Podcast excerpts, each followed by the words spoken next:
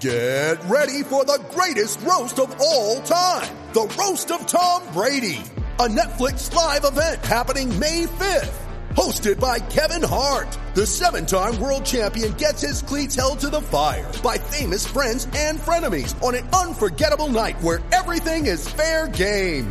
Tune in on May 5th at 5 p.m. Pacific time for The Roast of Tom Brady. Live only on Netflix. You ready? Showtime. On May 3rd, summer starts with The Fall Guy. Let's do it later. Let's drink a spicy margarita. Make some bad decisions. Yes!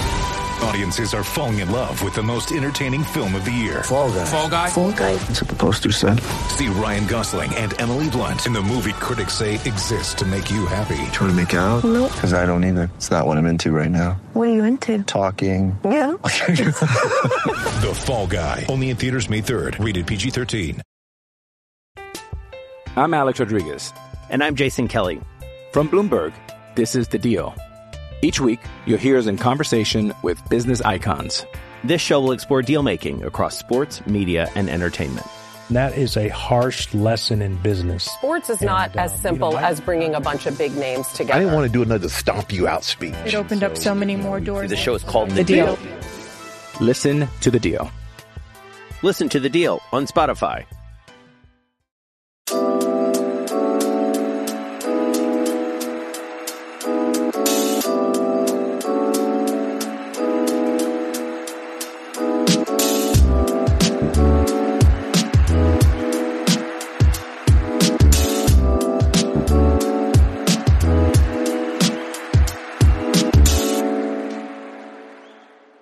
Welcome back to That Chelsea Podcast. Happy New Year, everybody. And we are back after a long break. Chelsea are back. And how much has really changed? Well, we shall get into that. Joining me on the first podcast of 2023, Mr. Daniel Charles at Son of Chelsea. Daniel, how are we doing on this Bank Holiday Monday? I'm doing relatively well. I've, had a good Christmas. It was the first kind of proper one family kind of get together since 2019. So yeah, I'm kind of actually relieved now. It's starting to chill down a bit. I know most people may have a little bit of post-Christmas blues, and that's not all related to Chelsea. But I'm sort of a bit relieved now. It's going to calm down a bit, and we can get into 2023 properly. Yeah, nice one. As I always do with guests, I get them to give themselves a plug. So Daniel, tell people where they can find all your work. The best place I always say is just at Son of Chelsea on Twitter, because that's kind of the hub of all my work. But you can find me on my YouTube channel, Son of Chelsea, regular Chelsea content, reviews, previews, news videos, getting guests on, speaking about the club on a regular basis. You can also get the show now as a podcast. So if you just search Son of Chelsea on all your favourite podcast platforms, you will find it there. And that's really the best place to find my work. And also on TikTok, we've now ventured into the realm of TikTok, so you can go on there as well at Son of Chelsea. Yeah, indeed. If you want all Daniel's content, links will be in the description below. Right, A lot has happened since the last episode, which was discussing a defeat at Newcastle United.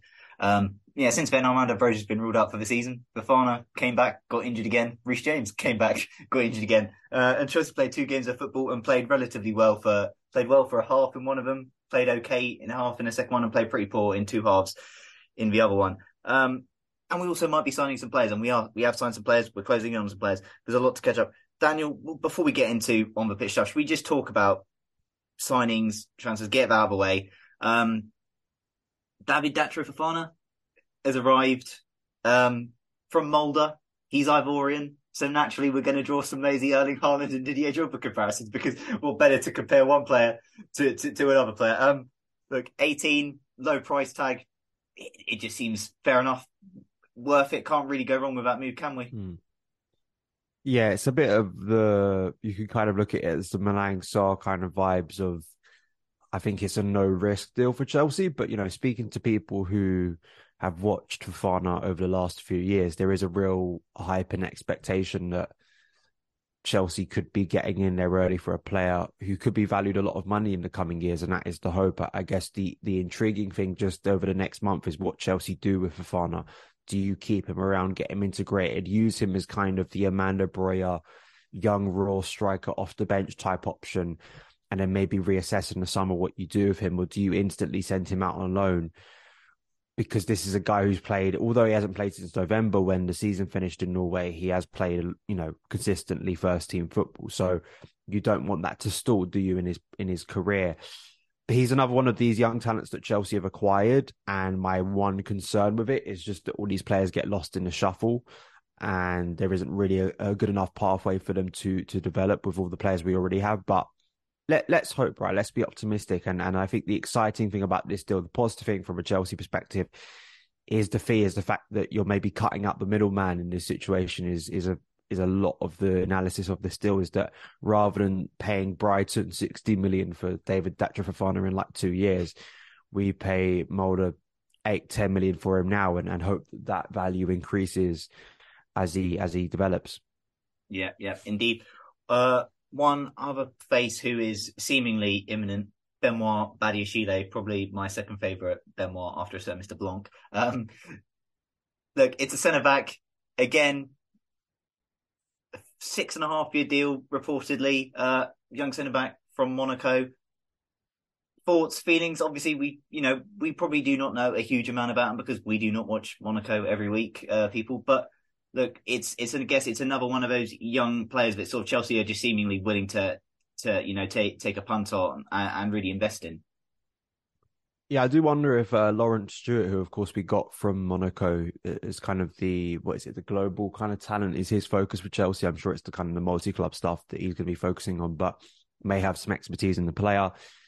Just if you isolate it down to the context of the player and his capabilities, and people who have watched him on a regular basis are very impressed by the player. They see him as a dominant centre-back. They see him as someone who could only get better with age, and that's the positive thing. And that's a bit like when you sign Fofana, right? You're investing in the future. You're investing in a player who, you know, can get better. And that is, people can have a go at Chelsea's transfer, you know, approach of kind of how chaotic, but if you actually look at the ages of which Chelsea are buying at, it's quite clear what Chelsea's new owners are trying to do. They're not trying to buy 25 and over. They're not signing with these players for the here and now. It's the hope that they're buying players. You couldn't accuse them of splashing money on players who, again, in 2 to 3 years' time are going to become really good. I mean, Badiashile, you know, I think that, you know, in terms of his profile, in terms of what he's done, it's not the same as Fofana. I think he'll come in instantly and compete for first team minutes. That is the expectation. And if we are moving to a back two system rather than a back three,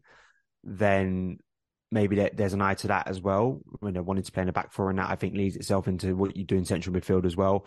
And what I have heard from people who have watched him regularly is that there's actually a little bit of frustration in France that he wasn't taken to the World Cup.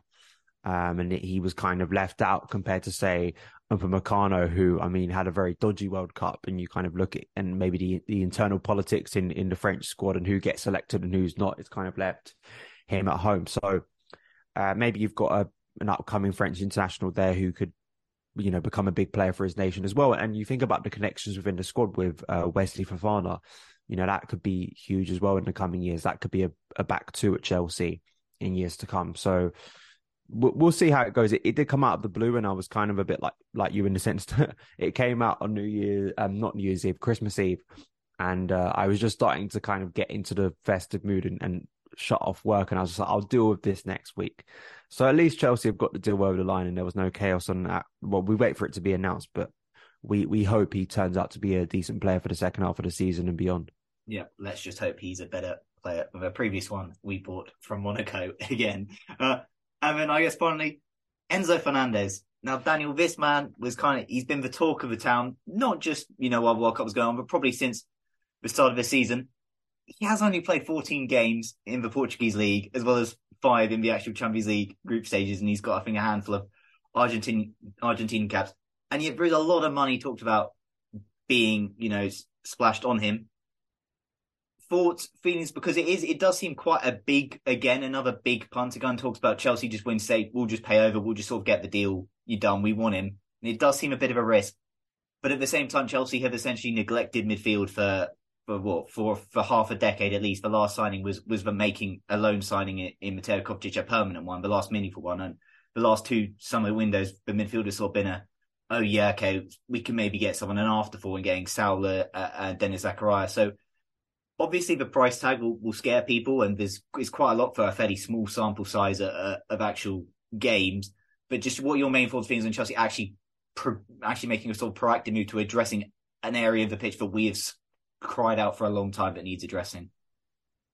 Yeah, when you think that over 300 million has been spent in an attack that really hasn't improved since 2019, I don't think people can be squeamish about money being spent in the area that, as you've just explained, should have been invested in a long time ago. I think it's been overdue for so long. And I've said this before, you know, some people were like, oh, we'll wait till the summer for someone. And, we have waited so long. This club has waited so long to invest properly in central midfield. And as I'm sure we'll get to in reviewing the game since we returned to the Premier League, again, you see the limitations in that area. You know, Enzo Fernandez, I don't think is the exact profile that Chelsea have been missing, but from a technical point of view, from a quality of passing type of view, when people, once again, you lean on people who do watch him on a regular basis. I'm sure for most of us, our first proper look at him was actually at the World Cup of Argentina, which, you know, was a good one because he scored a brilliant goal when he was involved in a winning campaign for his nation, which was dramatic. You know, he, as you said, he was a name that I heard earlier in the year, I think maybe even before he'd made the move to Benfica, and what an incredible piece of business it is from Benfica's point. You know, they paid under, I think, 20 million for him in the summer from River Plate, and they're guaranteed a huge, huge profit on him if he goes this month or goes, of course, in the summer. So, and the one thing I would say from people, you know, again, reporting on this is, I think David Onstein was bringing this up, and I've heard it from other people too, is that Chelsea aren't just going to pay silly money just like that, and they're guaranteed to it. They want it to be on their terms. They want it to, even if they are paying over the release clause.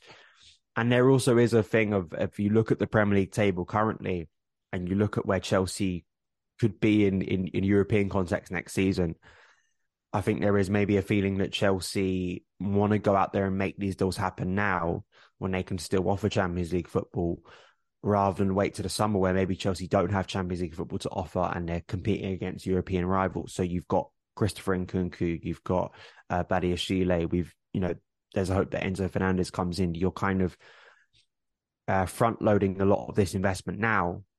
So then you bring these players in and, you know, the hope is that in a year or two's time, you know, Chelsea in a much better place. And Enzo Fernandez, I think, is only half of the midfield equation in terms of investment, in my point of view. You know, I think in the summer, there is another player I'd like Chelsea to sign, but it's very exciting. And, you know, once again, I think expected Chelsea, who I know watches a lot of football and, you know, cannot speak highly enough of Enzo Fernandez in terms of like quality of midfielder, in terms of quality of passing, what he could offer to Chelsea. You know, hearing comparisons to, say, Cesc Fabregas is obviously very exciting. And I hope it gets done. I really do, because no area in this squad has needed more investment and needed a refresh more than central midfield. And I think that's just so obvious, so blindingly obvious. And it has been since 2019. So hopefully it gets done. Yeah. And who knows, by the next episode, maybe it will all be done. But we'll kind of leave sort of transfer talk there. There's obviously been talks of Chelsea potentially making progress on a Kante deal. Dan, we'll just quickly talk about that. Obviously, you know, with bringing Enzo Fernandez in, that would be the start of a midfield rebuild. N'Golo Kante, essentially, he's played 2 games of football for Chelsea this season. Talk of a contract, just thoughts, feelings on it, because it does feel like we love N'Golo Kante. When he is fit and when he's there, he is Chelsea's best midfielder. The question is, how often is he actually going to be fit, and how do you make it worth? Just your thoughts, things on the talks when we did hear the other day that Chelsea were potentially making some breakthroughs in actually maybe, you know, getting Kante to sign a new deal. I was a little bit surprised that, you know, it sort of came out of the blue, and, you know, it may go in that direction, because I think most of us anticipated that you could have a situation like we had with Rudiger and Christensen last season, where both of them leave for free, with Jorginho leaving as well. My thing with Kante is, like, you know, I love Kante. I think, you know, one of Chelsea's greatest ever signings. His injury problems in recent years do not, you know, hurt that legacy. That legacy is there and is going to be there forever. But my point on Kante, and people seem to get really offended by this because it's like you're insulting his legacy or quality on the pitch. Like, no one logical can deny what Kante at his best when he's fit can do on a pitch. There's very few midfielders who offer that, but if he's missing over half your games a season, you can't refer to him as a key player. You cannot build a key vital area of your squad, of your team around him.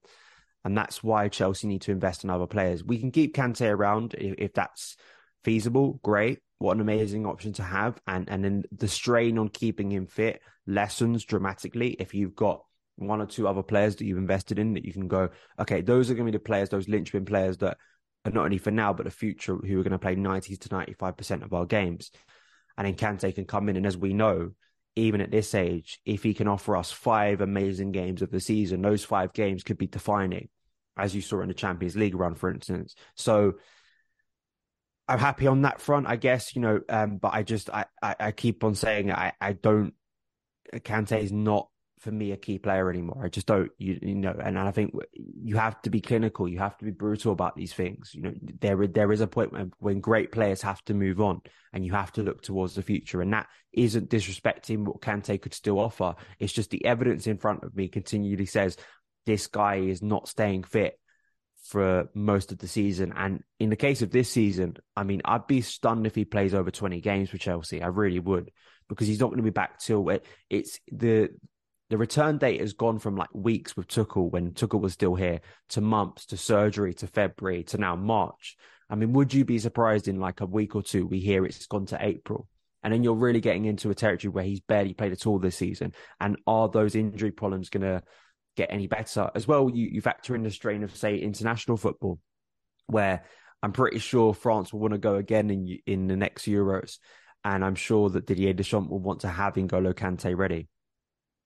Yeah, no, exactly. And also, who knows what Chelsea season will look like in March or April time, if that's when he's back fit. How much is it worth actually playing him if there is an eye to keep him around for the future? Yeah, we'll kind of leave that there. We'll move on to football, and we'll start on a happier note.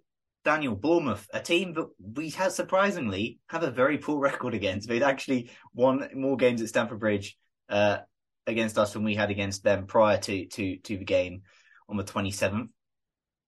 With a caveat of, it's Bournemouth. They were very, very open. That was actually, specifically the first half, because actually, we'll get into the second half after. That first half, Chelsea, probably for the first time in a long time, looked like a top-4 side, looked like a side playing well. The right side with Reece James and Raheem Sterling was linking up well. We were creating opportunities. We were moving the ball pretty quickly. We were creating chances for fun. That first half, just an isolation, just forwards fiends on that first half performance, and particularly, those attackers who we criticise, and we will probably criticise later on in the Nottingham Forest game, but just for some reason on seeing 45 minutes of quite nice football, albeit with the caveat of it is lowly Bournemouth. Yeah, I feel like the tension before that game, it was so important that Chelsea won that game, and I'd say won it well, but, Chelsea needed to respond, because social media isn't a great barometer, as we know, for sort of fan sentiment once you get inside the ground, but I did get a feeling just being inside Stamford Bridge before the World Cup that, things aren't going well at the moment and the mood isn't great. And, there kind of is that feeling that I was very concerned if Chelsea were, say, 1-0 down in that game and to see what would happen. So to respond in that manner, I think Potter got his tactics spot on. I think the profiles of the players in the formation was really good. I liked the fact that we played so wide as well, two natural wingers playing basically on a touchline. The way we progressed the ball from deep was really impressive. I think Kepa has played a massive part in that, actually, since he's come in October under Graham Potter as kind of that third centre-back at times in possession. Thiago Silva could play on one leg and still be Chelsea's best player. That's, not much of a surprise. And, Reece James in that first half, you were seeing, we know his quality, but also the way he was kind of moving into an inside kind of position from that right back role and kind of allowing Chelsea to have another man in midfield. Denis Zakaria, I thought, was a bit of a revelation on the night. The way as an 8 he was playing. Kai Havertz, I think, had one of his best Chelsea performances in a very long time.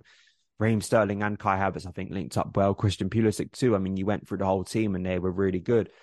I felt that some of the goals that were scored and also the chances that created were things that you could see be repeated on a regular basis. These weren't freakish goals. They were team goals. They were patterns that you were encouraged by the way we were, as I say, moving the ball quite swiftly. And I think a lot of that, comes from Reece James being on the pitch, because as a wide outlet that Chelsea have, a lot of the time, if you know when that ball goes into Reece James, he's able to hold it, lay it off, and also the threat of an opposite. You know, if you're an opposing team coming up against Chelsea, and you've got to confront Reece James, and you've got to get past him as an attacker, but then you've also got to defend against him. It creates so many big problems, and I think naturally, even if Reece James isn't involved per se on like moves, it's a bit like having, you know, a Erling Haaland or, you know, a Kylian Mbappe. I think it kind of takes players away. I think teams are so concerned about Reece James that it probably creates space for other players. And I think Chelsea exploited it well. And we scored two brilliant goals. I mean, the first one is just a great team goal, exactly where you want to see Kai Havertz inside the box, continuing a good goal scoring record recently. And the second one was just a sublime finish from Mason Mount, who really needed that. So, yeah, I mean, for about 50 minutes, Chelsea were playing really well. Yeah, and I think there are real signs of, okay, this is where Chelsea could be moving into in the second half of the season. But then, of course, as it has done so regularly over the past year, an injury to a very key player sort of deteriorates the mood and the sort of the momentum of the game, and Chelsea haven't really recovered it since. Yeah, no, indeed. Mason Mount getting his first goal at Stamford Bridge in over a year, I believe. That goal against Bournemouth, and it's a nice, calm score sheet. And yeah, in general, that first 45 minutes had us feeling good. Then I guess the reason why I say that first 45, because you mentioned Reece gets injured within 5 minutes of the second half. And as good as that sort of performance was in the first, I do think better teams than us, and we will see better teams last season, probably put 4 or 5 in that situation past Bournemouth. And Chelsea kind of, especially with Reece going off, kind of just lost all momentum a bit. We got sloppy. We probably just decided we just tried to sort of cruise through the game a bit. And it did allow Bournemouth back into the game a little bit. They created some chances, but at the same time, it's one of those games where, I don't know what it was like for you being in the ground, but I never felt scared or worried watching that, you know, watching them attack. I never thought they were going to score. I was just a bit frustrated seeing that the way we started first up, just sort of how much we dropped off. And it was almost depressing how it just coincided straight away with losing Reece James to injury and how we just kind of just stopped playing football. And I guess I've actually asked this question to mate is, can you remember a Chelsea side more reliant on one player? What Chelsea side was more reliant on one player? This Chelsea side with Reece James, or Chelsea with Eden Hazard under sort of in 18-19 under Maurizio Sarri at points? Because it is genuinely feel like you take Reece James out, just all confidence of Chelsea winning a game just goes. I mean, that second half we were pretty average, and I do think a better team probably actually maybe scores in that second half, puts us under pressure in it, and it's a bit of a nervy finish. And we never really recovered, you know, from that. We never really got started in the next game against Forest, which we'll get into. But just that second half was just quite frustrating. Just forced things. Again, Reece, he's come back and he's injured for a month. And you again got to ask the question, how do we actually manage Reece James like from this point on? Because he is missing a lot of football, and it's going to get to a point where we've seen how important he is. It's going to be to the detriment of not just him and his career moving forward, but also just us, just in the immediate, like in the short term, and then eventually longer term as well.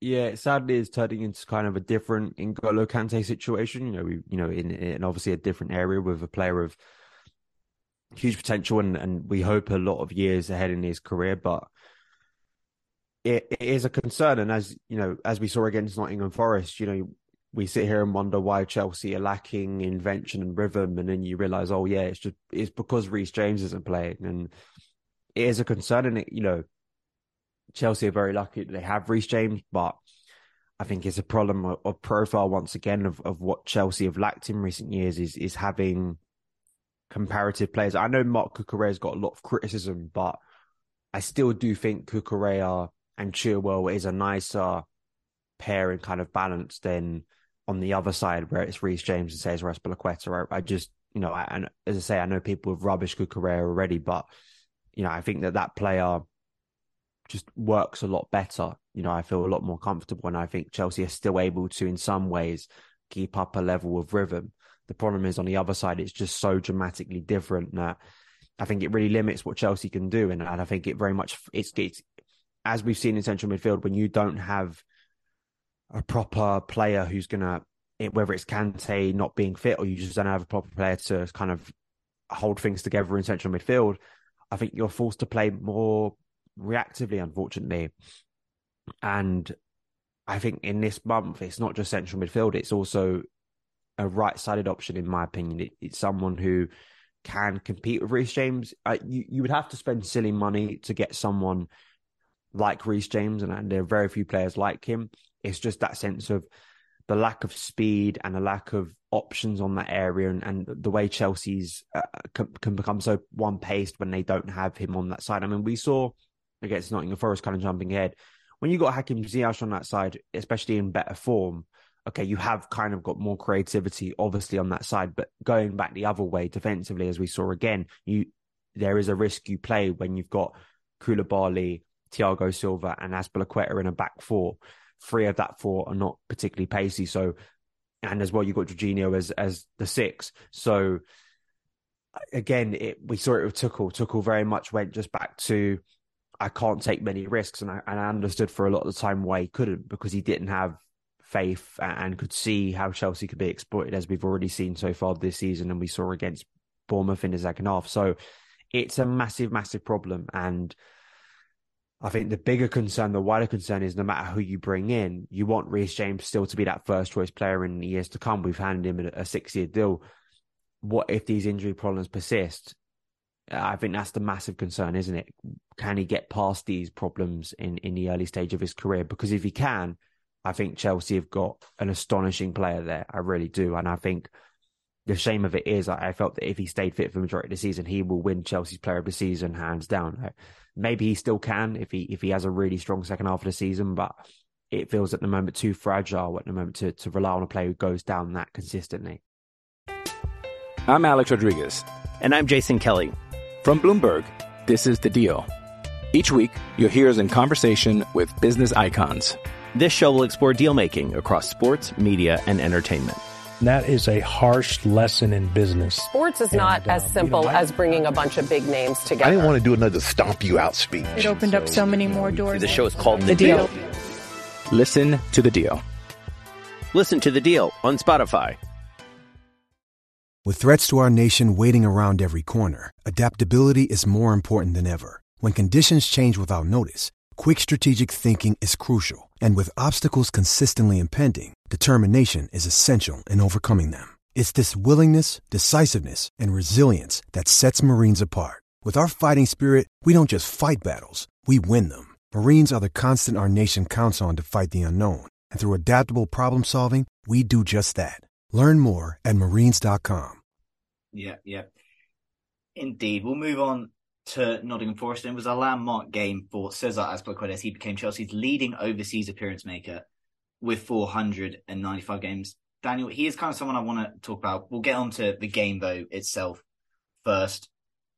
That was just pretty dull and uninspiring. We go ahead.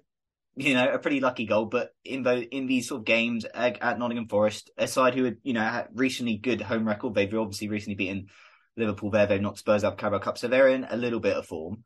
You kind of, sometimes in these games, just need a bit of luck, go ahead, Raheem Sterling gets a goal, but it just felt from that point on, we kind of just stopped playing, and it's just, it's not a Chelsea thing we've just seen this season, it's a Chelsea thing we've seen for a long time. Chelsea in games, go ahead, and they stop playing, and they invite pressure on. And when you hear Jamie Carragher, and I don't think this is the most groundbreaking analysis at one love saying Chelsea kind of sleepwalking into a poor result here, but it was kind of that apparent and that kind of obvious. And then nothing really changed. Then we kind of see the old usual of, oh, it's one on, there's 10, 15 minutes to go. Let's actually try do something now. Hakim Ziyech whips in across, you know, which, you know, I think Pulisic just head wide, just gets past Aubameyang, etc. But it was just one of those typical frustrating games. And it caused a lot of frustration, a lot of, you know, upset on social media. And as we said at the start, social media not the barometer to measure, but to me, as someone who was actually, you know, when we lost those 3 games in a row, was pretty calm about it, going further. Well, look, Arsenal are top of the league, Newcastle are flying right now, they're having a great season, and Brighton are a side we notoriously struggle against, etc. Those were kind of understandable, especially also given some of the injuries we had. But this one, and I know I mentioned at the start, they're Nottingham Forest in relatively good form at home right now, but that probably felt to me like the lowest point under Potter so far, which maybe seems a bit odd to people, seeing it was a draw and not a loss, and we've lost, you know, badly at Brighton, etc.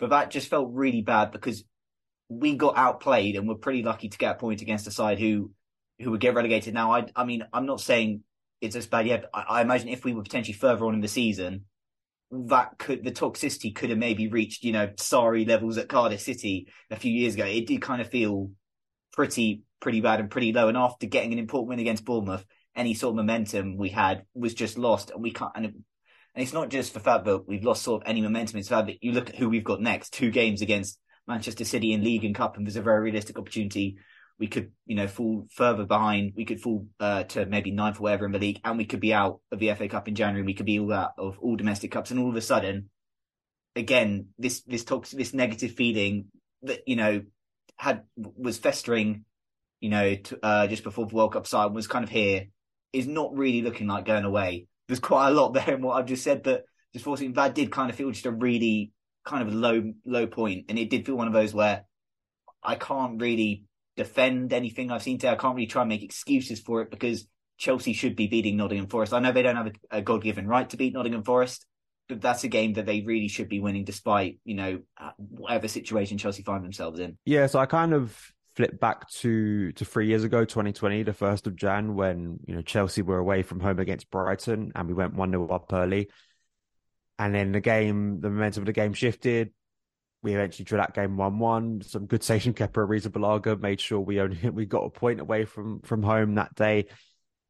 It is a problem that I think a lot of Chelsea fans maybe are feeling at the moment, is that feeling of repetition. And as well, the difference is this year there is a real fear that Chelsea aren't going to recover. You know, they're not going to be able to get into the top 4 like we have in recent years, despite the frustrations and those things that do feel quite familiar.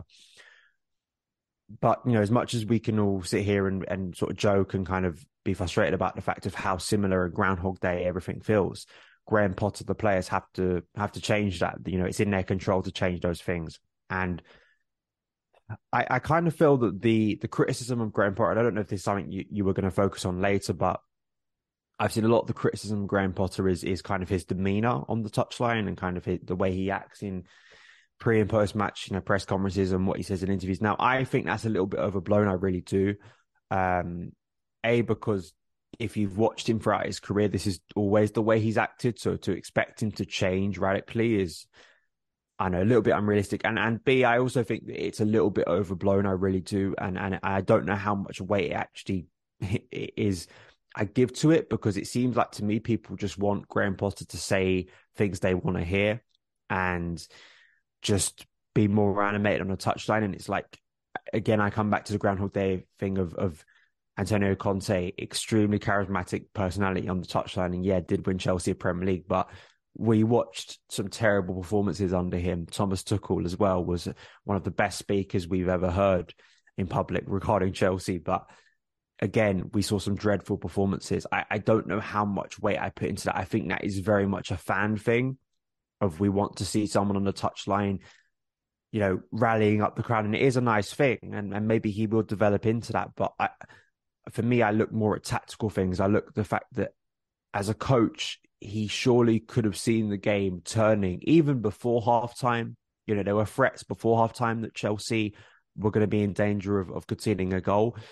And the fact he waited so long to change things is, I think, my biggest criticism yesterday. But I understand why people who are of that feeling that, you know, he isn't very interesting and, you know, captivating in press conferences. All of the things that I could have told you when he got appointed that were going to be criticisms, even with the early wins he got, it was so obvious what people were going to pick up on when things started to go wrong. It was, you know, his demeanor, his lack of trophies, his lack of silverware, is he out of depth, you know, or out of his depth, all that stuff.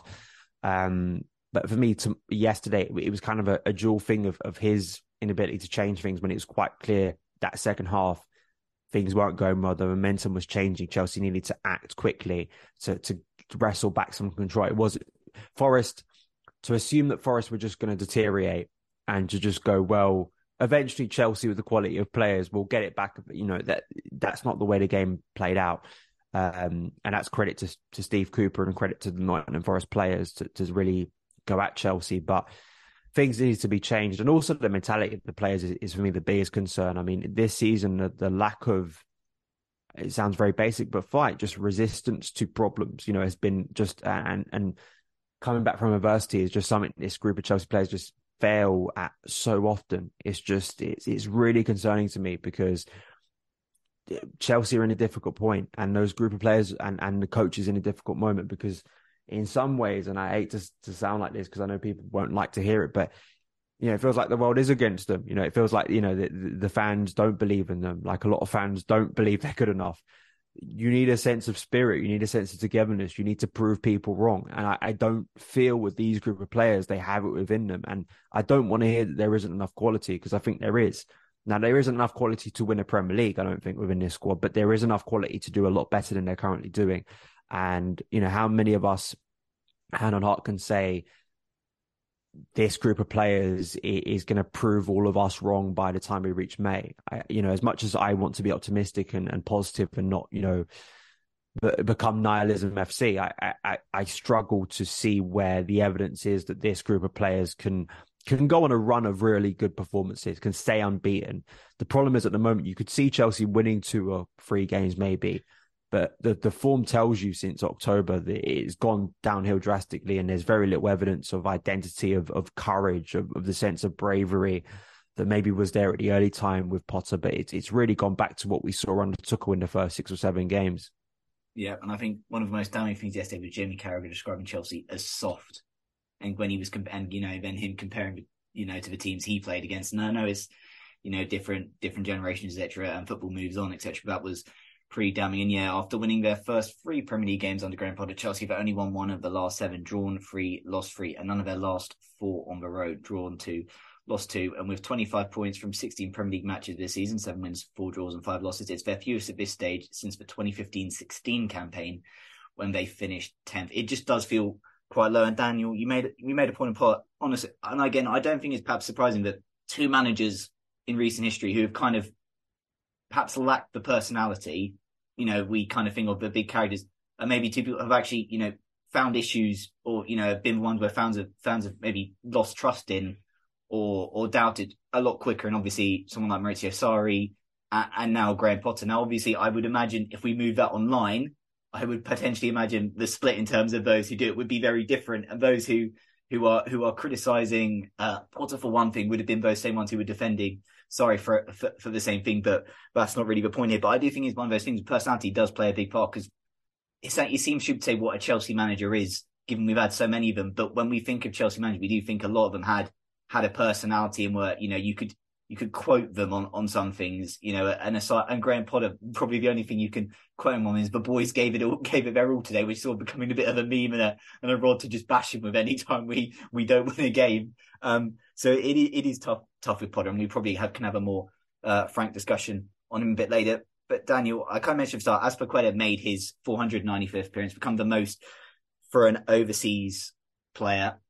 Great achievement for him, but it did also just feel, watching my game, a sign of what happens when you probably keep players on for too long and the consequences of doing that. Because obviously you mentioned Reece James is out injured, but by keeping someone like Cesar Azpilicueta at the start of the season, as well as then having Ruben Loftus-Cheek, there was kind of the idea for Chelsea have got cover at that right wing back role. Ruben Loftus-Cheek can play a role there. Cesar Azpilicueta can do a role there, and they can maybe do a role for a little bit, but you don't want them having to play any sort of meaningful full games. I think it kind of just summed up sort of the current state we find Azpi in yesterday. There's a Nottingham Forest counter-attack, and Azpilicueta sort of tries to stick out a trailing leg. The ball gets past him, and then we kind of get away with it, I think, because Thiago Silva's positioning in the end is brilliant and forces Gibbs-White to take a shot instead of crossing. It just sort of just feels like, and you mentioned it earlier, just like you go from Reece James to Azpilicueta, it's not the same as going for, you know, going in between Chilwell and Kukura. There is a clear difference, and there is a clear drop, and it just does feel that Chelsea are paying the price for just not moving players on, perhaps when they shouldn't. Perhaps and we can obviously then question who's at to blame, because I mean, as Thomas Tuchel kind of really did want Cesar Azpilicueta to stick around, and again, it was sort of understandable. He was losing Tony Rudiger, he was losing one of his big leaders in the summer, and to lose another might have been a blow. But it is one of those things where perhaps Chelsea, you know, have not been as ruthless as they should be. And we talked earlier about Kante and getting a new deal, and well, how much is he? If he doesn't play a certain amount of games, he can no longer be a key player. Why are you kind of keeping around type thing? It does almost feel the same with Azpilicueta, that the longer he plays, you don't want to say tarnishes his legacy, because I don't think it's possible for him to tarnish his legacy. He's won it all. He's captain Chelsea to great trophies. But it is kind of sad to see that we are almost kind of going down the Branislav Ivanovic route again with a fullback of just a player who basically is playing way past, you know, the role they should be playing. And it just kind of shows that maybe if we had moved Cesar Azpilicueta on in some, we could have maybe then gone and targeted, that right back, but, it's going to be one of those positions that we next desperately need. Yeah, it's just so obvious to me, and it was so obvious at the back end of last season that it was time for Azpilicueta to move on. It was, I was just baffled. I've got to be honest. I mean, the argument I think you can make in defense of doing it was the upheaval, the chaos, those big personalities leaving the dressing room. But I think from a performance, I think in terms of like the balancing act between character and kind of ability to understand the club, yeah, sure, Azpilicueta knows the club probably better than any of the players currently at Chelsea, or at least from a senior perspective compared to like the academy ones, because he's been at the club for so long. But again, it's just there is a point at Chelsea where, and it's been a real problem of just knowing when to let players go. I think has been something you can really criticize about Chelsea. They've kept players on for too long, and Azpilicueta, there's a very specific time you play Azpilicueta now and a position you play him in, and then I think it's right centre back when Chelsea are defending deep. I think that's it now for Azpilicueta, and that's a problem for me because it's a limitation. It's something Chelsea shouldn't be using for me if we want to become a more progressive team. And yeah, that's kind of just my endpoint with Azpilicueta. It's just bizarre to me how you would like to think someone in the club has noticed that his performance levels haven't been good for quite a while now. Chelsea are now being exploited on that side when they don't have Reece James available. And, when you look at players like, say, Dion Rankin coming through the academy, or even like Dujon Sterling, who we let go on loan. I mean, maybe I'm being naive. I would have preferred to maybe see them stick around and give them a chance to deputise Reece James. Because again, it's about profile. It's about looking at this current squad and seeing where things are good and seeing where things are bad. And just too many games I watch where Chelsea, because of injury mainly, but where I'm watching Azpilicueta and everything, again, is just so one-paced. And it's not that he can't have any good performances for Chelsea anymore. But I remember criticising Azpilicueta and saying that I felt it was the right time for him to move on, like this time last year. And then people were sending me like screenshots of him scoring against Plymouth. And I'm like, him scoring against a League One team in the FA Cup is not proof that he's a mainstay player for Chelsea anymore. Like that's probably the caliber of game he should be playing in if he's still around. Yeah, that's the thing. It's like, it's not... That's the people have got to look at the evidence in front of them, and the evidence in front of them is a player who was a great player for Chelsea and is a player that, again, a bit like Kante, you can appreciate what he's done for the club, but there has to be a point where we have a more serious discussion about what's actually happening in front of us right now. And maybe as well, you look at the frustration against Forest where Chelsea can't maintain things over a long period of time. That's probably the reason, because if Chelsea keep on pushing up in that game, Koulibaly had a really difficult game. Azpilicueta as well. I think that was a problem area that Forest targeted so well, and Chelsea just got exploited. So as much as we want the team to go at Forest, again, its limitations within the squad is if you do that, the risk is with a pacey attack, not the best attack in the Premier League by any means, how much they can be exposed. So until that's sorted, Chelsea are going to really be in a lot of issues in terms of progressing, and part of that is saying goodbye to players. And I think next summer, this upcoming summer, has to be the window where we say goodbye to Azpilicueta. I really do, because as you said, Ivan, it's coming Ivanovic situation, and it was last year, and it's just bizarre to me that we kept him on. I've just got to be honest. Yeah, indeed. I do want to focus on one. Well, obviously, usual caveat: Thiago Silva, excellent, probably best player on the pitch. But I talk about him so often, I'm not really going to put focus on him. There is one player I want to talk about. Denis Zakaria, 2 starts, 2, pretty solid games. I thought second half he dropped off a bit against Bournemouth, but I thought against Forest he was good. And it's simple, but you kind of just see the reaction, even online, when he gets stuck into someone, when he squares up to someone. People, that's something we lack. That's something people like, they root for him to go, that's what we want to see. And in general, I thought, it's not just that what good value is. His general game was pretty good. Obviously, Mateo Kovacic, come back from the World Cup. He's played limited, football this year, kind of managing. We seem like a knee injury, etc. No Kante. Obviously, hope we'll see if Enzo Fernandez arrives in January, etc. But I guess in this sort of bleak position we find him. I guess, how encouraging is it that we see Denis Zakaria performing well, but then also do we then question his absence, you know, prior to Zagreb, because he was nowhere to be seen and ultimately did not seem to be a part of any plans, and now all of a sudden he's thrown in. And does that also just then go to a larger point of, you know, not just Potter, but Chelsea kind of this confused thinking and not really knowing what to do with all these players we've got? Yeah, it's it. When you actually look at the performances of Zakaria, you know, when, yeah, it was becoming kind of a joke thing where it was like, you know, even Sal got minutes, you know, you were like, and maybe his reputation was getting better, you know, he was, and you, I remember after the Zagreb game thinking that may just be it for his Chelsea career and he can leave on a high, you know, just one, that we always have that night in against Zagreb. But he's become a bit of a revelation. Like, he's not, you don't want to over egg it and say he's been outstanding, but I think it shows that problem in central midfield of just very basic things, physical things that Chelsea have lacked for several years, of just players who can cover ground quite quickly, who can track back quite quickly as well, who can offer something as well, moving the ball forward, and that bit of physicality and aggression that people don't like. There's a lot of people in recent years, particularly with the type of players Chelsea have had in central midfield, have tried to make out the physicality in the Premier League, and saying that physicality matters in the Premier League is some kind of backwards way of thinking. Like, you know, it's not. It's just the reality of the situation, and you need players. Even the best technical midfielders in the Premier League, like Man City, have that within them. They have, and Liverpool have proved it in recent years too, that you have to have players in central midfield who can do both, who can be good on the ball technically, but also have to have a level of durability to them to deal with a variety of teams, like a player like Ryan Yates yesterday, who was all over Chelsea's midfield and I think got the better of Chelsea's midfield in the end once Zakaria went off. But it just unfortunately, like, as much as you want to praise Zakaria and think, oh, actually this guy could be, a bit of a revelation in the second half of the season, he could offer something Chelsea have been lacking for so long. It kind of just demonstrates what has been missing for that time as well, unfortunately. And as I say, you know, it's positive, and I hope we use him to the best of his capabilities. And I think there's like a 34, 35 million option to buy from Juve at the end of the season, which could be triggered. But, you know, when you look at potentially Enzo Fernandez coming in, when you look at what we're spending to bring in Andre Santos as a future player, Carney Chukwuemeka, who came on later, I mean, Chelsea do have options in the future. And I do agree with you. It was confused thinking because, you know, he was brought in as very much an emergency deadline day signing. He wasn't, you know, this wasn't a player that was seriously targeted throughout the summer.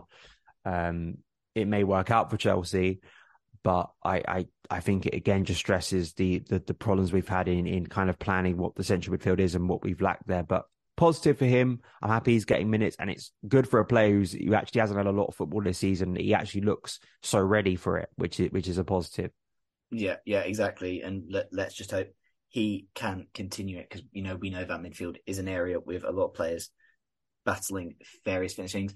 Daniel, we can't praise the attack. Before we go on to questions, we kind of praise the attack, you know, especially our first half against Bournemouth. But against Forest, it was kind of just similar. I'll give credit to Pulisic again. I thought he was quite lively. He ran at people. He was direct. I thought Ziyech, when he came on, was encouraging. And I guess, but one player I want to talk about, and it's not just spacing, and people will kind of, well, I'm quite a man, and we'll probably go on to him in a bit, but Kai Havertz, we praise him for how good he is against Bournemouth. We say what a great game it is.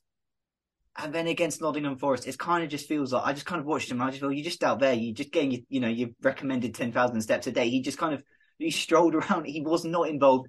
I don't remember anything. You know, he's kind of involved in the goal, i.e. forcing Bodie to like flick onto his, or bring, you know, a flick onto Bob, you know, pressure with Bodie if it comes off Bodie, etc. But I don't really remember him, like, aside from, you know, having some small part to play in the goal just by being in sort of in that general position. I do not remember anything from Kai Havertz, and we can get on to Mason Mount afterwards as well, who's in general been just, I think, a bit disappointing for Chelsea this season.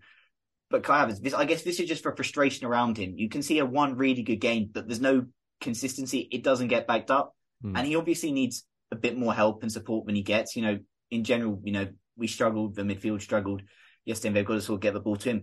But it's just one of those things we faced with Kai Havertz, that, yeah, he'll score a goal. He'll show us why he's really highly rated. We'll show him why there's a lot of potential, why a lot of people think highly of him and think he can be this next big star. But he just doesn't show it consistently enough, does he? No, he doesn't. And that's the big frustration, isn't it? That I think that there is a quality player there. There is someone who quite clearly has the capability to do big things for Chelsea, as we've already seen in his Chelsea career.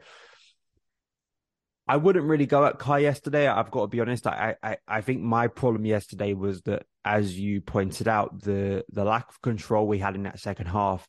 Naturally, like, there are obviously things that those three players up top can do when they receive the ball, holding on to it a lot better, winning their physical battles, being able to bring others into play. That's, you know, it's just because you're against the momentum of a game is going against you. That doesn't mean that the three players up top, and especially the centre forward, who's such a key part of that, can just go, well, we can't do anything. But there also is a very realistic thing of you need to have control of the ball, particularly with the way Chelsea play. You know, we're not that direct of a side. We don't. The way we try and build up is very much through short passing. It kind of has been for several years now. Whether you think that's the right way of doing things, whether you think that's the wrong way of doing things, that is quite clearly the way Graham Potter wants Chelsea to play. So when you don't have that, and particularly with Kai Havertz, you know, he's playing kind of this centre forward / false nine role, I want to call it, where he is kind of rotating in and out. But I think part of the problem yesterday was that he was dropping deeper, but then the lack of bodies we had in kind of central areas to kind of fill the space that he vacated was a massive problem for Chelsea when we were trying to build up attacks as well. And I think that comes from, again, it's always difficult for me to kind of balance, you know, player responsibility versus tactics and what the coach is it a coach problem? You know, that's always a big thing because, you know, we flip back a couple of days against Bournemouth when everything's flowing very well and, you know, we can give praise to Potter, we can give praise to the player. So I've been very critical of Kai Havertz. I wouldn't say yesterday was one of those that I'm really pointing out and saying, you know, you were awful this game. But I still do think, and I think on a more positive thing, what we saw against Bournemouth is I had a lot of discussions with people earlier in the season that were telling me that it's a position thing with Kai Havertz. And if we just play him as a number 10, everything will be sorted. And I completely disagreed because I've seen him play well for Chelsea as a centre forward, and I don't think it's that. I think it's down to player performance and what he does when he's on the pitch, as you've demonstrated, and why you're frustrated by it. And I completely agree. And as well, if people always bring up Germany, I'm like, the differences between where he plays for Chelsea and where he plays for Germany, I don't think are that drastic. I really don't. I don't think they're massively different. To an extent where you can say, oh, you know, Chelsea, why are Chelsea doing this? Why are Chelsea doing that with him? But again, if you don't have control of the ball, and particularly with the type of player Kai Havertz is, he's not a... I don't think he's a player that... I think he's a player that very much is someone that needs the players behind him to... The control of the game has to be in Chelsea's favour. I don't think he's a player who has the characteristics and the capability to take things like an Eden Hazard and change things on a dime. I don't see that with Kai Havertz yet in his career. I think the game has to be going in Chelsea's favour, and Chelsea have to be passing the ball well and kind of be in a good rhythm behind him for him to play a better game. And unfortunately, when that's not happening... I think he very easily gets lost. And you can make that accusation at quite a few Chelsea attackers, really, that when the momentum of the game isn't in Chelsea's favour, when things aren't going well, we don't have the mentality or the quality, you could argue, on the ball to change those things. And that's a real problem. Yeah, because obviously I know there will be a lot of people frustrated again. Someone like Raheem Sterling's performance yesterday, got the goal. But again, aside from that, I say aside from a goal, but aside from being in the right place, score goal, what did he do? Daniel, Mason Mount, he's probably a person I've actually been fairly not very vocal on this season, just purely because I think there's been probably bigger issues and more glaring issues than someone like Mason Mount. But at the same time, we have eyes. And as much as we love Mason Mount, we also know that he has not performed at the level we know he's capable of, but we'd expect from him. And there are probably, obviously, we know there's the dissenting voices who look for anything, you know, to find wrong in him. But Mason Mount is probably one of those players who is... probably now perhaps rightly going to be more in the limelight just because he is not performing the way we would like.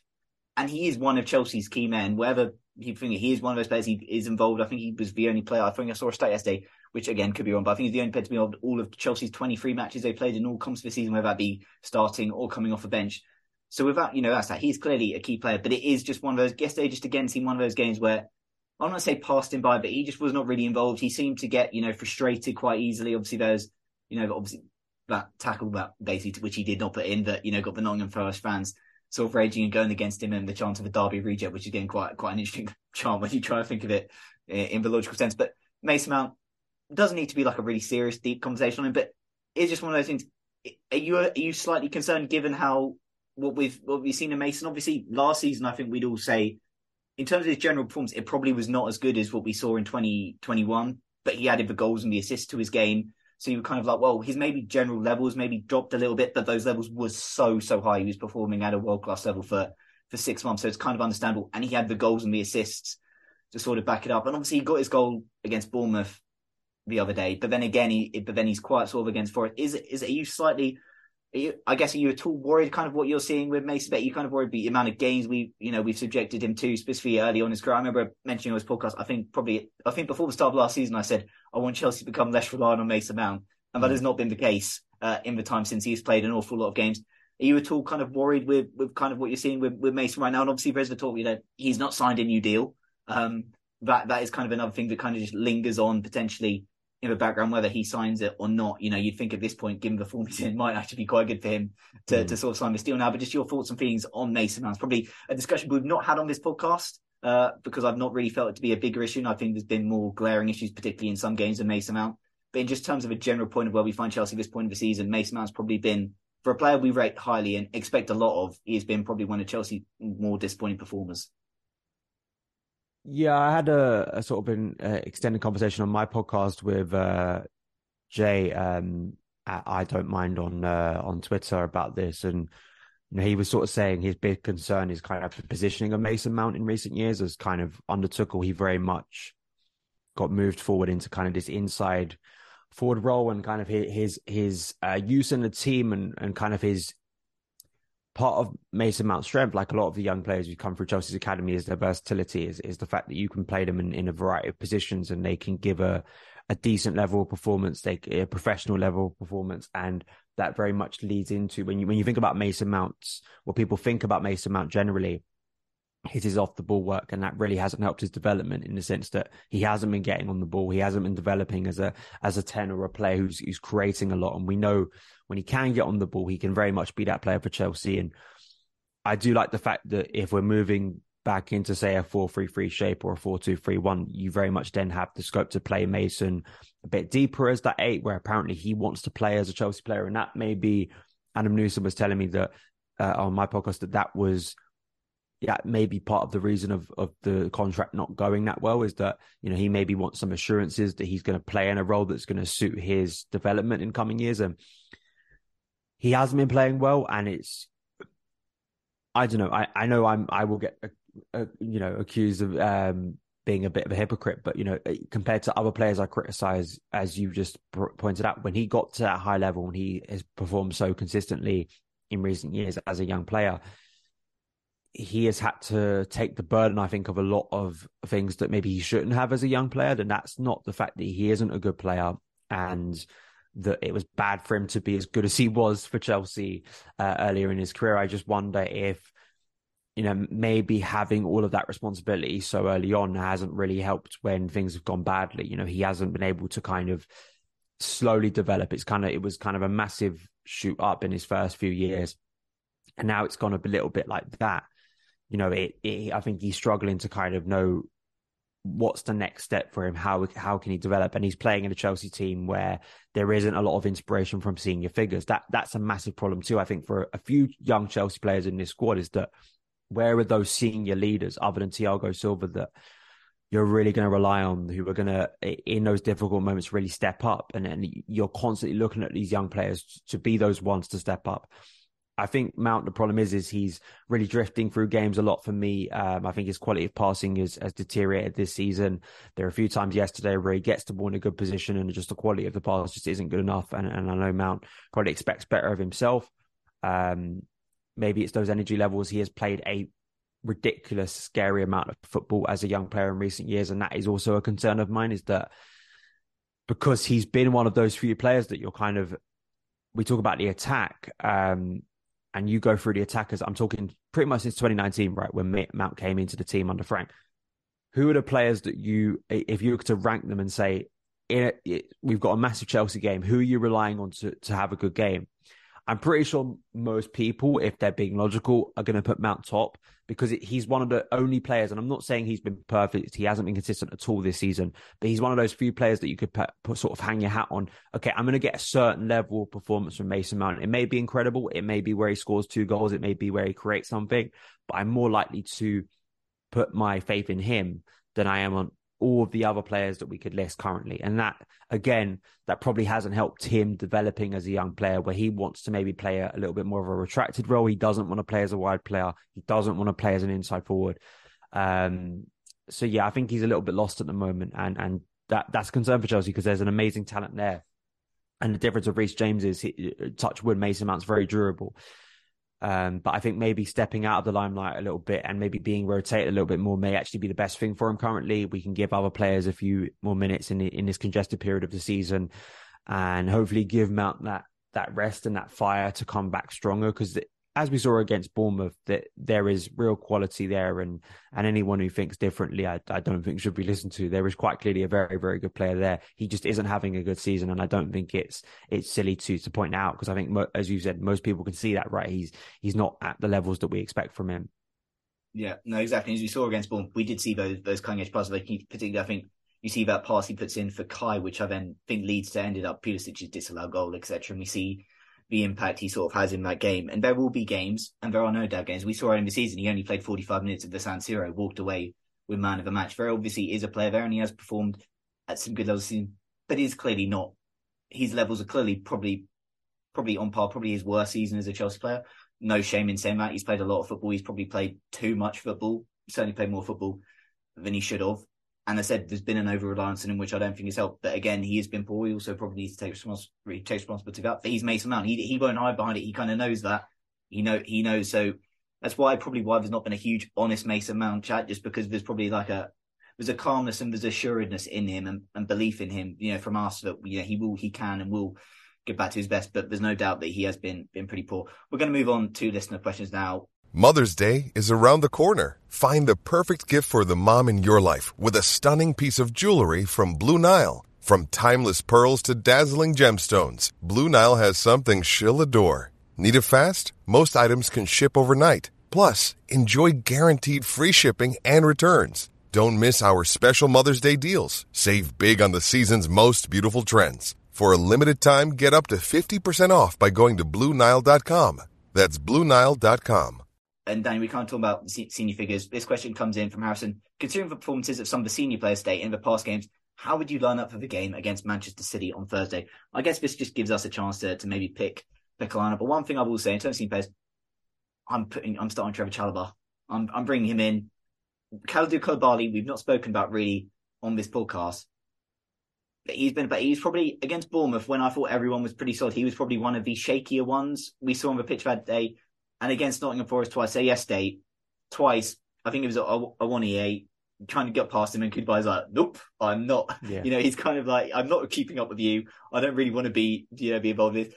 And it's one of those things with Koulibaly. We signed a 30-plus-year-old, 4-year deal, etc., a bump contract. And it's kind of one of those things. We've not really got what we'd have hoped from Koulibaly. I guess maybe the Koulibaly we signed was, we thought the game was maybe the Koulibaly of a few years ago, not the current Koulibaly now. I think that was maybe a lot of fans' perception. But I think he is a player who we could probably, I don't think it would hurt to see be out of the lineup for a bit, particularly given how Trevoh Chalobah has been pretty solid, for Chelsea whenever he stepped in, whether last season or this season. In general, it does seem Trevoh Chalobah's absences from the team have seemed a tiny bit odd, given he was in the team just before, for a long period just before the World Cup, and didn't really put much of a foot wrong, and then he's immediately out the team again for a couple of games. So I guess obviously we'll get into a team to see, but quickly, would you kind of just bring Trev in and think he probably deserves a bit of a run in the team? Yeah, absolutely. I think Trevoh Chalobah once again has been one of Chelsea's better players this season, like he was last year. And it's a little bit like the Tuchel thing. It's like, he gets out of the team, and it's just bizarre why that is the case. Particularly if you're playing a back two, as we've said, with Koulibaly and Silva, the lack of speed in that area is a massive concern. And with no Reece James, it's an even bigger concern. So, yeah, I'd probably have Silva. If he's going to stick with the 4-3-3, and to be honest, at this point of the season, I'm kind of leaning more in the direction that Potter is a flexible coach, but I'd like to see him persist with this, but once again, the problem is against a team as good as Man City, who've perfected that formation, is it the best idea? I think he may lean in the direction that he goes to a 3-4-3, which he played against them in the League Cup. All right, it will probably be a different lineup, a better lineup than we faced against them in the League Cup back in November. But it seemed to actually work quite well. I think Chelsea were able to get the ball and counter on City quite well that night. And it's a formation I think the current group of players know quite well. So he may go into that. But absolutely, Chalobah should be back in this team. And if you're going to play a back two, it has to be Silva and Chalobah for me. I think, you know, Chalobah's just, he's got the speed. He's in a better form than Koulibaly this season. And, you know, again, we've handed him a new contract. And, you know, Badiashile, Fofana, there's a lot of players being brought in. And again, we're sort of asking the question, how are all these players going to fit in the upcoming years? And that's a very valid concern. But yeah, I agree with you. Chalobah's one that I would be bringing in.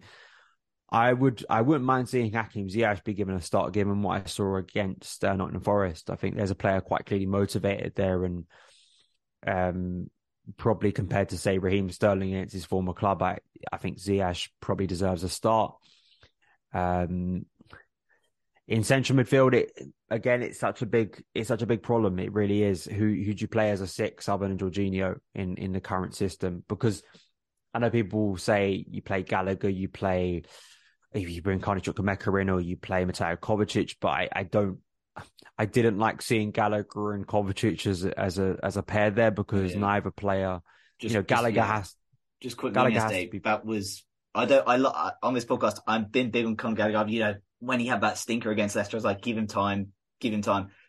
I'd say that cameo I saw yesterday, I kind of put that up there with the Ziyech at Zagreb and Pulisic at Southampton. That was just quite messy. And there was a moment with Kovacic, within about 5 seconds, and I'm sure this clip is on Twitter, Kovacic has two chances to pick a pass, hits them both at a Forest player, and the attack dies. It was just a bit frustrating. And yeah, anyway, sorry, just to interrupt, just continue where you were. Yeah, Gallagher did play actually a really nice pass in like the dying seconds of the game to Aubameyang, I think it was. You know, Chelsea played it round quite patiently. But yeah, I think over the course of 90 minutes against a really good team like Man City, I just get the sense that Potter may just go back to 3-4-3, but it's difficult for him without, you know, some of his key players fit.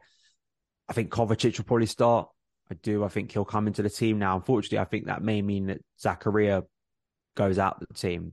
Which is a bit of a shame, because I think based on performances, he probably should start. And if you do start a double six, Zakaria Kovacic maybe is the double six. Probably, you know, in the current formation, it's really difficult to know. And I think that's such a problem at the current point. And it's a problem I've faced, you know, covering Chelsea in recent years, is you get to these points in the season where you're just looking around the squad for inspiration, and you're looking around the squad and going, well, who am I going to rely on this week to bail us out? And particularly against an opposition as good as Man City.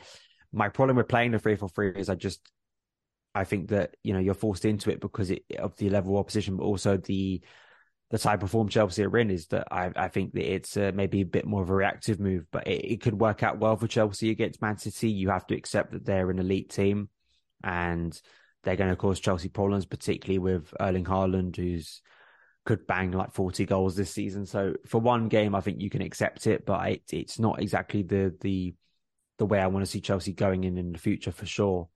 And the Forest game, that's what makes the Forest game so frustrating to me, is that if we would have got a positive result of Forest, I think that I was saying to someone recently, and I think we both agreed, that if we beat Forest and Bournemouth, I think some people could accept, I know some people wouldn't accept it, but some people would accept maybe losing to City narrowly, but playing the 4-3-3 and continuing to develop that formation. The problem is now, because we've had the performance against Nottingham Forest, I think everyone like myself will start thinking, well, you know, the faith in that system. And it's this typical Chelsea thing, right? We don't stick out with things that often. We just go, let's just think about the result for the next game, rather than actually developing a system that's going to last us for a long time. And who plays in that system? It's an awful answer, yeah. But I think it's what most people feel now. There's a confusion, right? There's a confusion of where Chelsea are going, what's our identity, who are the players that we're going to be relying upon for the rest of the season. And I don't think I could be blamed for being confused at this point, based on what I've seen so far this season. Yeah, and just on your point about Forest, if we win yesterday, we're on 27 points. We're 7th. We're 1 point behind Liverpool, who are in form. We're 3 points behind Spurs, who are seemingly starting to implode under Conte. and then we're 5 points off fourth spot and Man United. And the picture does look, although still far away, it just looks a bit different. And we would have had 2 wins in a row. And then going into the City game, I think there's probably an expectation that we are underdogs. We are likely to lose that game. But there's still something, and there's some more positive feeling. Whereas now you're going into that City game, you're like, well, really, a loss here in it, and it's fatal in a way. And that's just the position Chelsea find themselves in. As for Harrison's question, I guess, Dan, simple question: if we go to a back three, because we talked about 3 or 4, if it's a 4, I'd imagine that the back 4 is the same bar, Chalobah in for Koulibaly, given that we'd imagine Cucurella starts left back. And as much as we've bemoaned Azpilicueta playing right back, he will be playing right back. And even if it's a back 3, I'd imagine the team would be the same bar, obviously, then just Chalobah coming in to be one of those defenders. And then the midfield, whether it's a 2 or a 3, 2 of those, we've probably got Kovacic and Jorginho. And then it's a question of maybe Zakaria or Mount in the 3, and then up front, I'm guessing it's Havertz, given that he seems to be given the nod up front, and I guess that probably is also quite telling of Aubameyang that he finds himself in that general signing. Hakim Ziyech, we kind of, I think, said deserves an opportunity based on what we saw, and also given that he did have a pretty good World Cup, there should still be hopefully some good feeling for that and an idea of wanting to impress and wanting to show why he should be in the team. And then I guess, given what we've sort of done, do we then give Christian Pulisic an opportunity for a third start in a row, given that he's been fairly bright in these 2 games? Nothing exceptional, but fairly bright. And for a player who's probably come under a lot of criticism in Chelsea's career, he's not really had the opportunity for a significant run of games under a manager since Frank Lampard trusted him. So is this the opportunity, given some of the form of certain players, to maybe go, Christian, you know what, have another game? And then it's actually, Ziyech in for Sterling, etc., someone we're looking at. Yeah, I'd like to see Pulisic. I don't think Pulisic was amazing against Forest. I was kind of annoyed with his kind of involvement in the Sergio Aurier equaliser, the way he kind of, I mean, I know he got slightly hit in the face, but the way he just kind of turned away and looked at it never looks good to me when a player does that. And I know that's a small thing. He did cross the ball that led to the opening goal, and it was a good ball as well. Like it was a well whipped ball with his right foot, and he had a good World Cup. Left wing in a 4-3-3 was his best, was what we saw the best form at Chelsea, under Frank Lampard, or similar. I think Frank may have moved to was he playing a 4-3-3? He may have been playing a 3-3, but we know left wing is where you're going to play Christian Pulisic and where you're going to get the best out of him. And, I do agree that, especially speed on the counter, where Chelsea are probably not going to have a lot on the ball. We saw it against Man City in November, how well he played. And that night he played Pulisic and Ziyech as the 2 wingers, Lewis Hall could play as a left wing back in this game, which would be interesting. I think it'd be nice to see again. As a back 3, maybe he plays. You either play. The problem is you play Azpilicueta as a right centre back, and who do you play as a right wing back? Yeah. Or do you do the thing where you play Azpilicueta as kind of a right back, but he mainly stays back and mainly it will be a back 3 because Chelsea won't have a lot of the ball, and you play Ziyech as kind of that hybrid right wing back / right wing player on the night. That's maybe, we saw that at this time actually last season with Thomas Tuchel. That maybe will be what you're forced into, because the worst thing, I don't want to see another game where Chelsea at Stamford Bridge, the mood will be just terrible if Chelsea just don't do anything in attack and we just sit back and wait for a 1-0 defeat. That will create a worse mood, I think, around the ground than Chelsea going at Man City a bit more, because, and trying to actually take the game to them in moments. I'm not saying that Chelsea should be going out there and stupidly committing 11 men forward, just 10 men forward and trying to overwhelm City. But City have not been amazing this season. They have had, weirdly, despite having probably the best striker in world football, they've had some dodgy results, and we saw that against Everton. That was a game again where you think they're going to really dominate. It did take a moment of amazing quality from Demarai Gray and City missing some chances. But I'm not going to call them fragile because that's a stupid thing. I still think City will probably win the league. But there are going to be opportunities for Chelsea. And again, it just comes down to who's going to finish those chances. And I hope that Potter, if he plays a 3-4-3 or he plays a 4-3-3, I just hope that the players show up and show some fight and just show some dedication. And I know, again, I sound so kind of basic and kind of simple with that analysis, but I think it's what Chelsea fans want to see, right? You want to see some inspiration. You want to see some hope that this team can still achieve things, whatever that is this season, and not kind of be resigned to this kind of very depressing second half of the season. And I also think with Potter, with the players, this is an amazing opportunity. If we beat Man City on Thursday, the mood of the club radically shifts. You know, there is no way around it. It would be a huge moment in Graham Potter's career. And that's from a positive perspective, that's the way they got to look at it. You know, that's where I think Potter's got to look at it. It will get Chelsea fans on side massively. No matter all the negativity, if we beat Man City, it will be our first big win of the season against a big side. It'll be the first time in a while, I think, we've beaten a big side as well, like a big Premier League opposition. And I think it would give everyone such a big lift that this club has needed pretty much since the start of the season, pretty much since the start of 2022, because there haven't been many of them. So I'm going to be optimistic and say that that's what it should be. It should be seen as that opportunity. You've got two games against Man City where there is the opportunity to create that kind of momentum that I think we all need, the club needs desperately at this point. But that's kind of that's nice fantasy thinking from me, that you know that there is still a very, very good side and an amazing coach on the other side that is obviously going to maybe bring us a harsher reality, which unfortunately over the past year has been too regular at Chelsea, where it makes us all feel a little bit more depressed.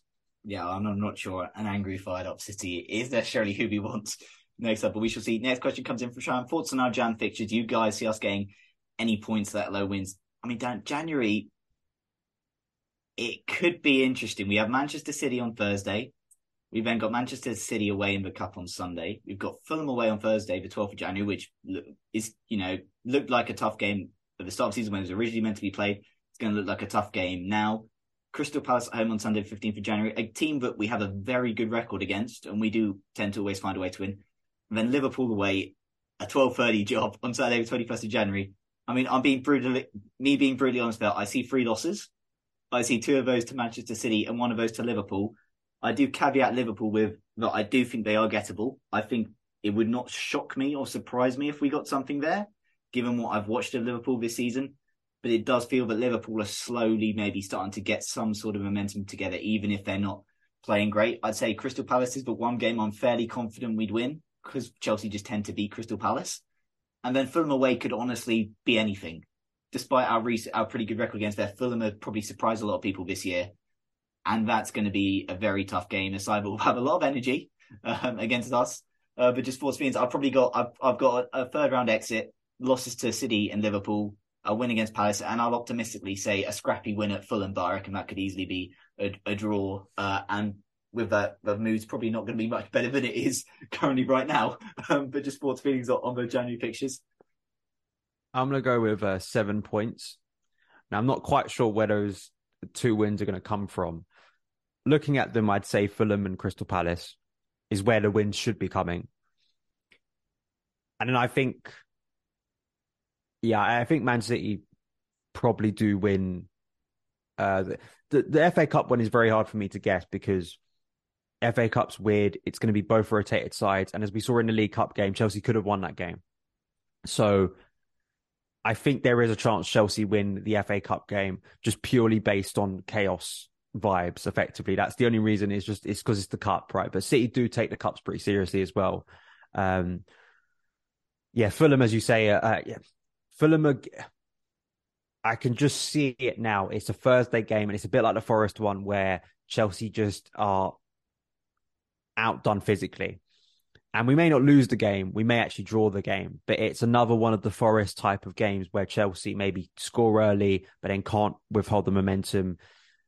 And that's a real problem. I as you say, Liverpool, it's weird. I mean, it's a game at Anfield against a big team. They usually get up for those. It's usually a very awkward place to go to. I think there could be a point there. I do. It's a 12:30 kickoff compared to, say, a 4 p.m. on a Sunday.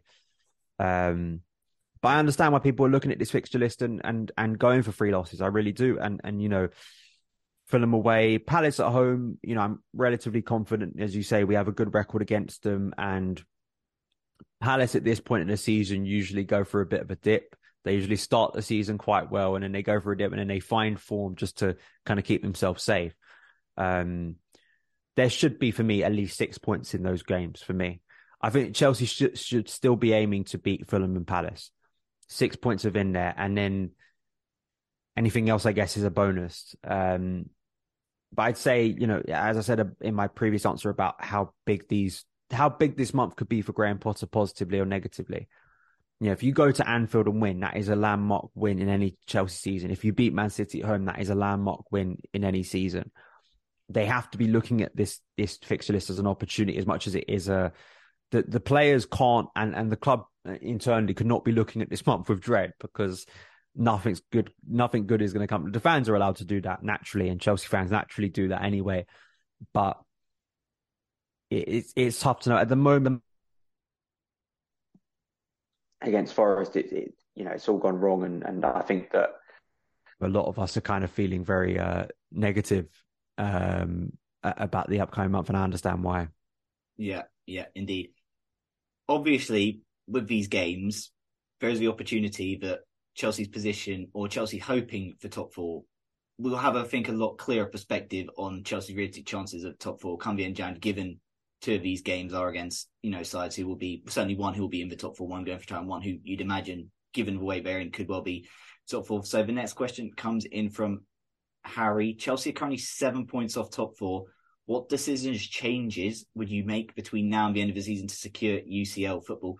Dan, I'm just going to kind of, before we get on to this change thing, before you, because Harry's kind of focuses on top four football, and for a long time, I think it's been ingrained, certainly not just for Chelsea fans, but in sort of English football, the battle for the top four, getting Champions League football, it's seen as this really big, important thing. And the Champions League is a brilliant competition. We want to be in it. You play the best sides in Europe. It's a lot of fun.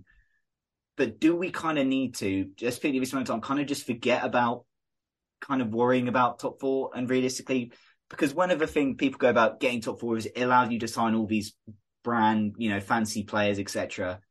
But we've kind of got top four for a number of years, signed all these players. We've not really progressed.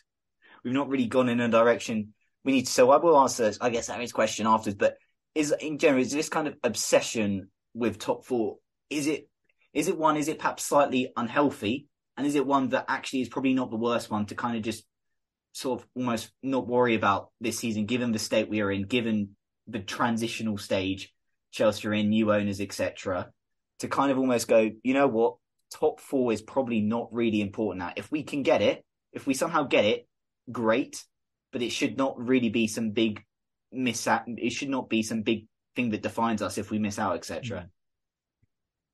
Yeah, I think it's kind of like, in a way, it's become kind of that thing of like the trophy thing each year of like, oh, we win a trophy because it's just that thing we can say, oh, great, we've got out of the season with some form of success and achievement, but then we don't, as you say, we don't actually progress anywhere. Like that achievement or that just status in the Champions League, even winning the thing, hasn't massively moved the club forward in a dramatic way, and that in itself is a problem.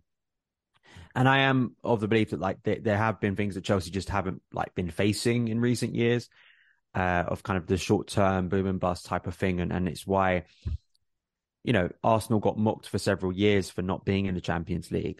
They're almost guaranteed to get it this year, and they may be seriously competing for the Premier League title. They are seriously competing for the Premier League title at the moment, and that a lot of that was going away, rethinking their strategy, rethinking what they're doing, clearing out players that didn't want to be there anymore, starting to form the basis of a squad that the coach Mikel Arteta could trust and grow and develop a system that and ways of playing that were repeatable and players that he, as I say, were trustworthy, were consistent, that has now built the basis of the squad and the performances you're seeing now in what is a chaotic season for everyone. So that's in itself is impressive.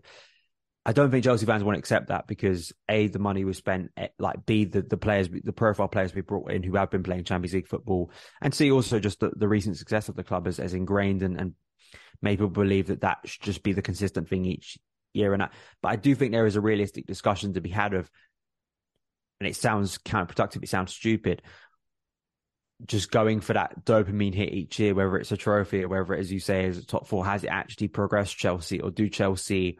Is it better for Graham Potter for the rest of the season focus on starting to build the basis of a squad that he can trust in years to come. And that may mean not getting top four, but that may mean in a year or two's time, having a better team that you can trust that isn't going to go through these dramatic drops each year and us having to rebuild the squad and spend even more in the transfer market to buy more players to make up for the mistakes of previous years. I don't get the sense people want that though. So I think that's a difficult thing. And I actually think the message that's going to be sent, even if it isn't the message internally, the message is being sent by all this money in the January window is that Chelsea want Champions League football. That at least is what I'm getting from it.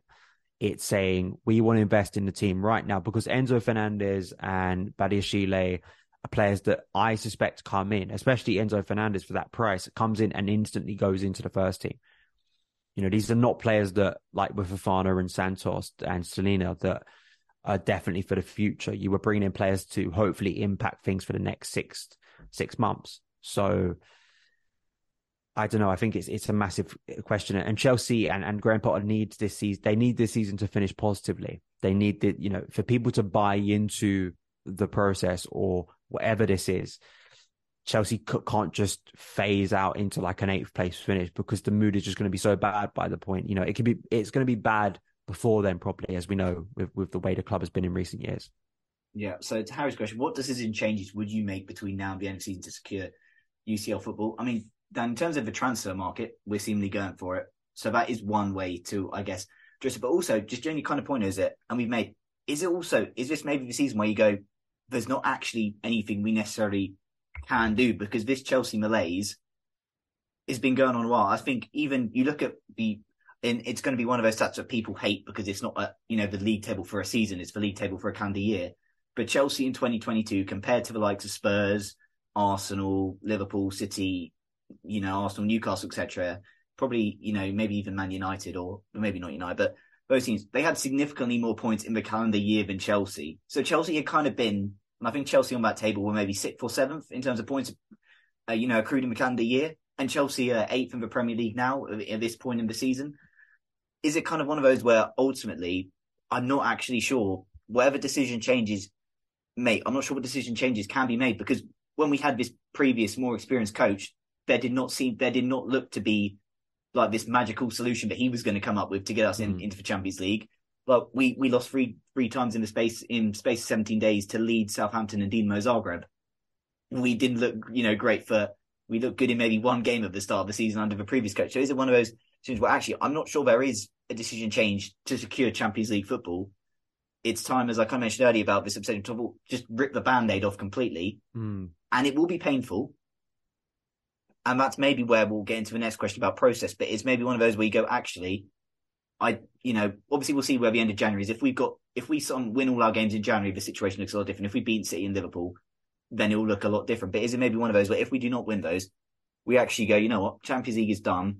But as you said, we do not, because it feels on Potter, and there's still like this almost trying to appease senior players and trying to fit and trying to, still work with a lot of these players. And actually he's probably got to be stricter and harsher. And maybe it's not the best example. You look at Eric Ten Hag at Man United, Ronaldo, goodbye. Rashford oversleeps for a meeting. Boom, you're on the bench. Okay, come you back on. Is it maybe where Potter needs to actually just sort of, if we kind of accept the top four going, and he's got all this backing from the ball, they've got this structure behind him. We've got these, players coming in. We're kind of building a team around him, but he actually then, instead of we go, there's not a decision to make top four, Potter in this period steps up and goes, this is where I'm going to put my stamp on the team. Because so far, and one of the criticisms we'll get, and maybe will lead on to a question we've got about the process, is that it kind of feels like he's still trying to, I guess, manage like a whole group and not really put his full ideas across and just trying to get a tune out of the current players he's got. Do you see what I'm getting at?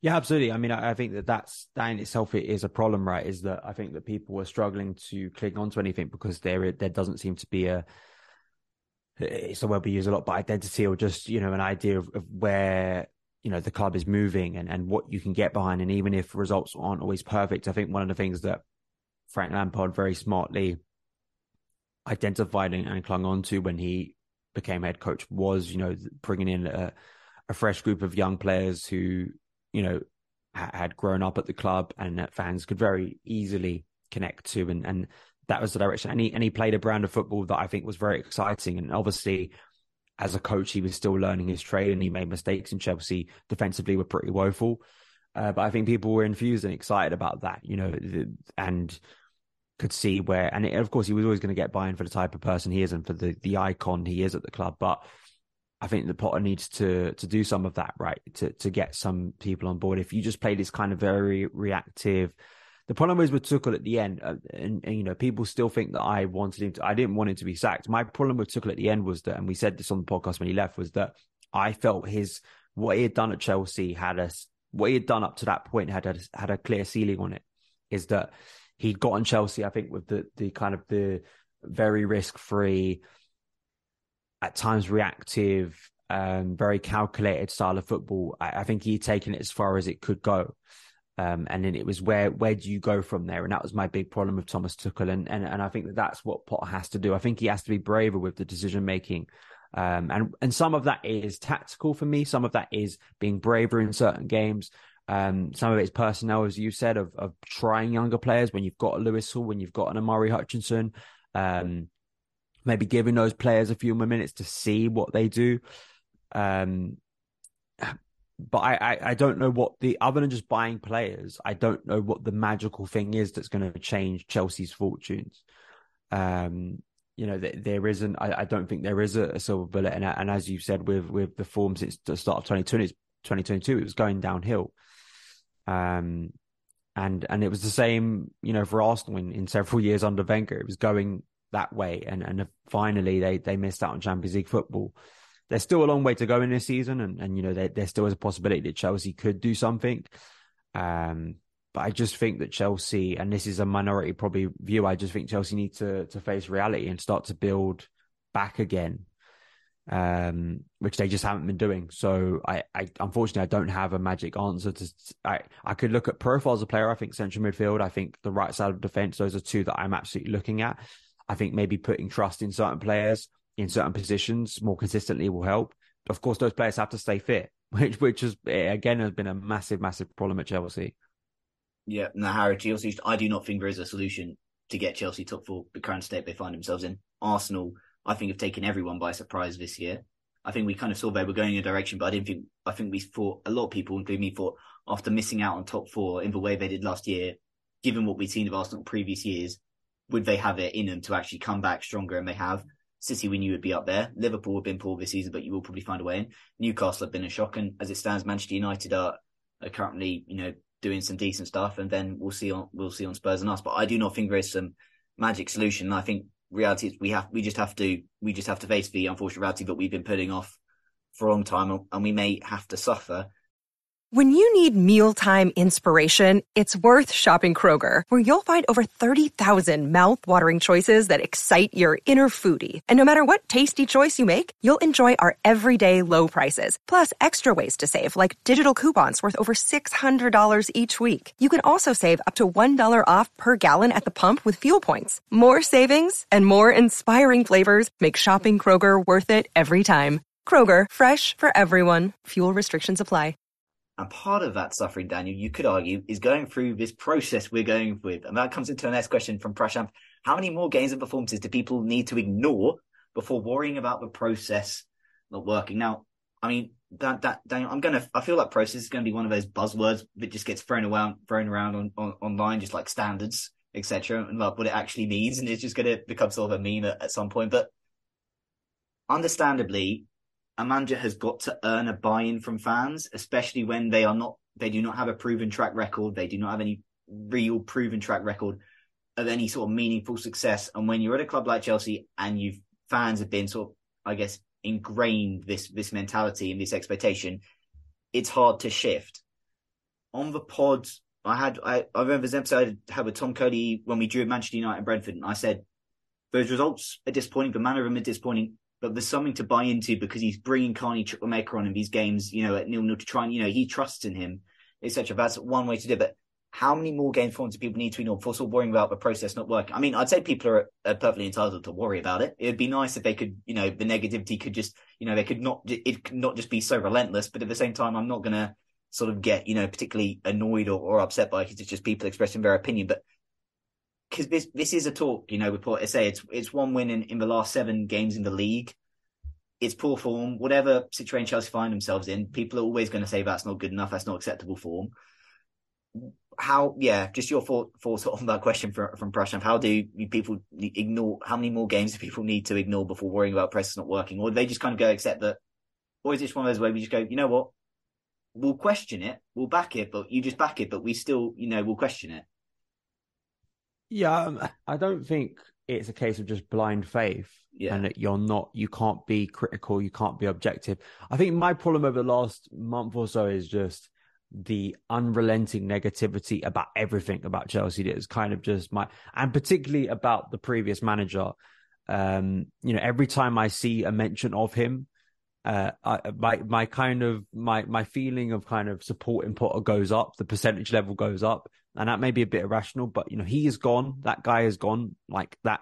Unfortunately, whether people don't like it or not. And again, you can question a decision, but it's like, he ain't coming back anytime soon. So that's the reality. And you are more than entitled to think it was a stupid decision to sack Thomas Tuchel. And that's a fair decision. Oh, that's a fair, point of view. It absolutely, the coach needs to show a level of improvement and again, it's like a buzzword, standards, process. He needs to show good results. You know, for me, in my kind of view, there needs to be good performances. That's what I'm interested in. I need to see evidence of players improving under his coaching. I need to see evidence of a team that look like they're moving in a certain direction, that can create good chances, that can defend well, that are cohesive. You're seeing those connections within the team. To expect all of that to happen overnight is unrealistic. But Graham Potter, it has been blessed with a squad of some very, very good players. As much as people continue to... And listen, the evidence, the performances naturally make people believe that the squad isn't very good. But I know, watching players and seeing what they've done at other clubs, and this is the kind of the big mystery at Chelsea of why... And I think a lot of it comes down to a lack of planning, a lack of cohesion. Why are we buying certain players? Maybe points in their career where they don't feel as motivated and inspired as they did once. You can maybe make that accusation at Raheem Sterling and Pierre-Emerick Aubameyang that I know people have made so far this season. But he does have talented players. He does have players that should be doing more, and it's on him to prove that. You know, everyone brings up the examples. Now they'll add Arteta, but everyone brings up the examples of Jurgen Klopp and Pep Guardiola. Now, these are two managers who were at a better standing before they arrived at their clubs. Absolutely. You know, Pep Guardiola was already arguably the best coach in world football when he arrived at Man City. Jurgen Klopp had already won a title with Borussia Dortmund in incredible circumstances, you know. So it was, maybe Arteta is maybe the fairer comparison. And Arteta went through some very, very bad periods at Arsenal. There are periods where maybe it's hard to say majority, but a lot of fans want him to be sacked. You know, if you remember, he was in a relegation zone at one point with Arsenal. Can Potter boast get the same patience because he's got a better quality of squad than Arteta did? So I think it was easier back then to maybe give Arteta the time than you do to Potter, because he's had more money invested on the squad. I mean, before he arrived, absolutely, but he's about to have some quite a bit of money invested as head coach. So they need to show a process, absolutely. They need to show evidence. Chelsea can't just lose 10 games in a row and all of us just sit around and go, but it's fine. You know, obviously that's not the case, and there is always going to become a point where, if the players aren't playing for him, are you going to sack 22 players? Are you going to sack one coach? Right? But as well, that doesn't mean that. Like, people have asked me this, and you know, it's not the answer people want to hear. If Chelsea don't get Champions League football, should Potter be sacked? A lot of people will say yes. I know a lot of people instinctively will go, yes, well, why did we sack Thomas Tuchel? You know, Champions League football should just be the thing. I'm not exactly of that way of thinking. It has to be a certain thing. If we finish 15th and we've lost a ton of games and the mood of the club is at a low, I'm probably in a different way of thinking. If we finish 6th, and from now until the end of the season, I see progression. We get a decent cup run. We maybe get to the quarterfinal of the Champions League. I see players developing. I see some of the young players being brought in. I see evidence that there is a future here, and I can see how this coach is going to improve these group of players over a period of time, and you're starting to see a bit more of an identity, form and consistency, and things you can cling on to a bit more. Then I'm of a different way of thinking. There are extremes, right? I don't think it's just you have blind faith throughout anything. That's obviously stupid. But there also is for me very much as a fan a feeling of trust, or just wanting to see how this how the project goes, or how Graham Potter does at Chelsea. And I got a comment on my YouTube video after Forest's, saying, you were so critical of Thomas Tuchel. What about Graham Potter now? Yeah, I was critical of Thomas Tuchel after he was in charge for like 15, 16 months. After I saw a lot of games with Thomas Tuchel as head coach. So there is also a reality that Graham Potter hasn't been Chelsea coach for that long. Yeah, and what I would add is, look, performances, I kind of just say this, we started well under Potter, maybe the odd fortuitous result here or there, and we suffered with injuries. We then had a pretty brutal run, whatever way you think of it. Brighton, whatever people say, that is a game we have struggled with in the past. As Daniel referenced earlier, you remember watching a turgid draw there under Frank. We played them three times under Thomas Tuchel, failed to beat them, got pretty much outplayed in every single one of those games. They're a side that have caused us problems and other big six sides problems. We lost to Arsenal, who are flying this season, top of the league. Again, an Arsenal side that we lost to at home the previous two seasons under the previous manager. A side who we've not been at home in the Premier League since Maurizio Sarri was in charge. We then lost away at Newcastle, a side who again are flying, have been one of the form sides of 2022, a side who I've seen title winning Chelsea sides go and come unstuck against, a side that has always been pretty difficult for Chelsea sides to play against. I was pretty calm about those games. The performances in those games were not great. I think Brighton was probably the more concerned one, given how defensively frail we were. Arsenal and Newcastle, lost by one goal. Okay, we didn't create much, etc. But I was kind of calm, just given the situation. The unfortunate reality was those games were back to back to back, which I think kind of made the situation worse. If you had them sandwiched in between some of those wins we had early in the season, I think the narrative would maybe be slightly different. Obviously, yesterday is bad. As I mentioned, I think that's the worst result under Potter so far, because it's Nottingham Forest and where they find themselves in the league. People have got to be a right to be concerned, because you'd expect to see some sort of improvement from what we saw under Thomas Tuchel. And besides, from the first few weeks under Graham Potter, we've not really seen that. There's obviously circumstance, there's obviously context behind that with some of the players we've got out injured. And as I mentioned, it's kind of depressing how reliant we are on one player. And Chelsea cannot be reliant on one player like they are Reece James. They've got to find a solution around that. But it is very early days. And as I said, what we can do about process, this is where I think Potter, as we mentioned earlier, the transfer window, one thing to help him, but this is where I say it, he can make things that can get him in favour with fans. Again, it may be one thing, but I think going to Kai Havertz, you're my man up top. Whatever word I said, and I've been critical of his performance against Nottingham Forest, going Kai Havertz, you're my man up top. I'm trusting you. Pierre-Emerick Aubameyang, who this board signed for the previous manager, and set him a week later. He's, we'll see how it plays out, but he might be going, you know what? I'm not going to play him just to, try and save some of your guys' bacon on him, on that signing. Aubameyang is not in my plans. I've tried him. He's featured. He does not feature what I want. He's going to sit on my bench, and that's going to be a poor signing issued by the club. But hey, I was not here for it. I did not sanction this signing. He's going to go, we're going to trust Kai Havertz. Maybe he can do the same in other positions. I don't know. Obviously, we're going to talk about right wing back. As I said, with no Reece James, the solution is Azpilicueta. Is he brave enough to go, we're going to pull someone from the academy, give him a game? Because obviously the downside is, and there is a strong chance, he could perform worse out there than Cesar Azpilicueta could, and Chelsea could get well beaten, and that player could get torn apart by someone like Phil Foden, etc. But it also showing a statement that you're going, okay, it hurt, in the immediacy it hurt, but this is a player who I can mould and trust to play a role in the future. And I think that's what he can do, as well as obviously what we're doing pitch. If he can show a sign of future planning, then I think that can be something to get behind. Because again, what I've seen in recent weeks is a coach who doesn't quite know what he wants, a coach who's trying to accommodate a lot of players who probably should not be trying to accommodate, but because of the egos in the dressing room, because he's new to the job, he's trying to keep everyone on side. But perhaps there does come a point where he goes, you know what, I'm going to just maybe trust some youngsters. Again, you mentioned Arteta in that horror run he was in. They, was it 1 win in 10 or whatever? Before they played us, and they played us on Boxing Day. And what does he do? He then trusts his youngsters. He brings in Bukayo Saka. He brings in Emile Smith-Rowe. He brings in Martinelli. And he drops some of his senior players in that game against us. And they wiped the floor with us. Obviously, at that time of the season, we were starting out our downward trajectory and we were kind of rocketing towards the end of Frank. But it's just some of those decisions. Is he brave enough to maybe start a youngster, one of these talented youngsters we've got, in a game? It's just something, because there does need to be some sort of buy-in, because what he does right now, he's sort of playing it safe. He's probably feels like he's kind of just moving like what a lot of other Chelsea managers have done in the past, with no real sort of necessary huge long-term plan. There's obviously a little sign when he's willing to bring on someone like Carney off the bench. Obviously, the 5 subs does help. It's one of those things where I think he can probably, if it's not about results on the pitch, which he's going to struggle with due to maybe the squad quality we've got, there's got to be other things he can do. And that does include, for me, just being a bit braver in some ways. As I think Daniel's mentioned earlier, just be a little bit braver, because it does feel like he's at Chelsea, he's at a big club. It's almost like he's stuck between results and also what he wants to do.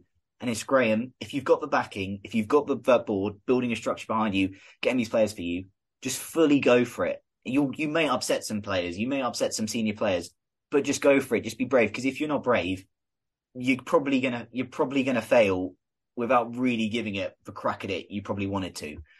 You'd rather fail your way than fail doing something that. And I would like to think that Potter's strong-willed enough to know, like, and he said it publicly as well, if the club's going to sack me, they're going to sack me. He said it on a podcast before he got appointed at Chelsea. He knows the reality of modern football. He's not, he said, it's not whether I'm a good guy or not that they're going to sack me. But I would like to think that any coach at Chelsea, it's the political nonsense that has, I think, unraveled interesting things at Chelsea in the past. And I just don't want to see that anymore. And, appeasing players who are not going to be here beyond this season I completely agree with you. If Azpilicueta is not going to be here beyond this season, then he shouldn't be playing regularly. If Jorginho is not going to be here beyond this season, he should not be playing regularly. If Aubameyang is only going to be here a season, he should not be playing regularly. If Koulibaly, if rumours are true that he may not be here next season, shouldn't be playing regularly. And again, and I think you make the fair point that, sure, like, it's a lot. Chelsea losing in the transfer window, I mean, breaking news. News. Like that's a new one for me. Yeah, our reputation of transfer window is so immaculate that us losing a few players and us failing on a few transfers apparently is a massive fear for us. Yeah, sure. That boat has long it's gone into the distance. It's travelled across the world. It's come back, and all of that stuff. That's not a concern. Yeah, I completely agree with you that. I'd like to see him, because then I think some fans won't accept it. Some fans just want standards, results. And a lot of it's kind of posturing and, wanting to feel good and, wanting to act like a big club. But I think some people will buy into it rather than kind of playing 30-year-olds who aren't going to offer much to you, and where it's quite clearly to accuse the club and also the coach to say, where is the process in that? Yeah, exactly. There are things that he can do within his control, regardless of result, to actually show a process and show something and just trust him. Exactly. We saw, again, we lost 1-0 Newcastle, but he starts Lewis Hall. That's something to buy into. He starts him in Carabao Cup. That's something you can buy into, giving someone like him an opportunity. It's just one of the things. It doesn't mean, there's the downside that the results you could get on the pitch could be slightly worse than usual. But okay, we lose to City, but would we rather lose to City actually trying to show something for the future than just lose to City, just playing it safe and almost self-preservation? Because what is self-preservation going to do for him and his long-term standing at Chelsea when eventually he's going to have to go for it anyway? You might as well just rip it off now and just start now, because you're just then delaying what he inevitably wants to do. Next question from Dan Hill. For the sake of not giving in to the relentless drove of negative duty that is bound to ensue after this, I'll ask this question. What profile of 9 do you think Chelsea would be successful for this Chelsea side, assuming Fofana is too young? Which name jumps to mind as we need goals? Because, Daniel, the answer is obviously in the transfer market. Because the answer after, 3 years of unsuccessful attacking signings is obviously to make another one. I think that, as you say, if you go in the direction of Kai Havertz, then you're looking for that type of player. But, signing Christopher Nkunku, I think, is interesting, because that's the type of player that could be a striker. David Datro Fofana, what I've heard from people who've watched him, say he's quite a well-rounded player. He can he doesn't really slot into one profile striker, like target man, off the shoulder, false 9. He kind of can be a a different striker and maybe you could offer, you want sort of variety of options. It's difficult to say at the current point. Again, if Potter commits to Kai Havertz, and the thing is as well is you don't, I don't think you just want one type of striker. It would be nice to have different types of options to rely upon. If a game isn't going your direction, I like having that option, but not too radical where then you're relying on a player. There is that risk, right? We've had in different positions. If you're relying on a player who is counterproductive to your way of playing, if you have a striker that, as we saw with Lukaku, who doesn't press and you're a team that wants to press, there obviously is problems. So I think there is maybe a more general skill set that I'm looking for from a Chelsea striker. Technically, they've got to be able to deal with working in tight spaces, not having a lot of time on the ball. I think if they've got to have a level of physicality to them, they've got a level of mobility to them. They've got to be able to press, work off the ball. Those are just general things. I think in terms of stylistic difference or way players go about things, I don't think that's a negative thing, and there isn't kind of the perfect ideal striker is one that puts the ball in the back of the net more times than not. That's the striker we want, but the route to getting to that type of player is sometimes a little bit different. Yeah, or if Chelsea can just find Diego Costa's long lost relative who's a bit younger, that would but he got injured for the rest of the season, so that's the problem. That's very true. But my dark horse shout for Amanda Broja, which I made at the start of the season, has gone up in smoke. The final question, which ends on a positive note, because the questions have sort of gone in a bit of a slightly negative direction.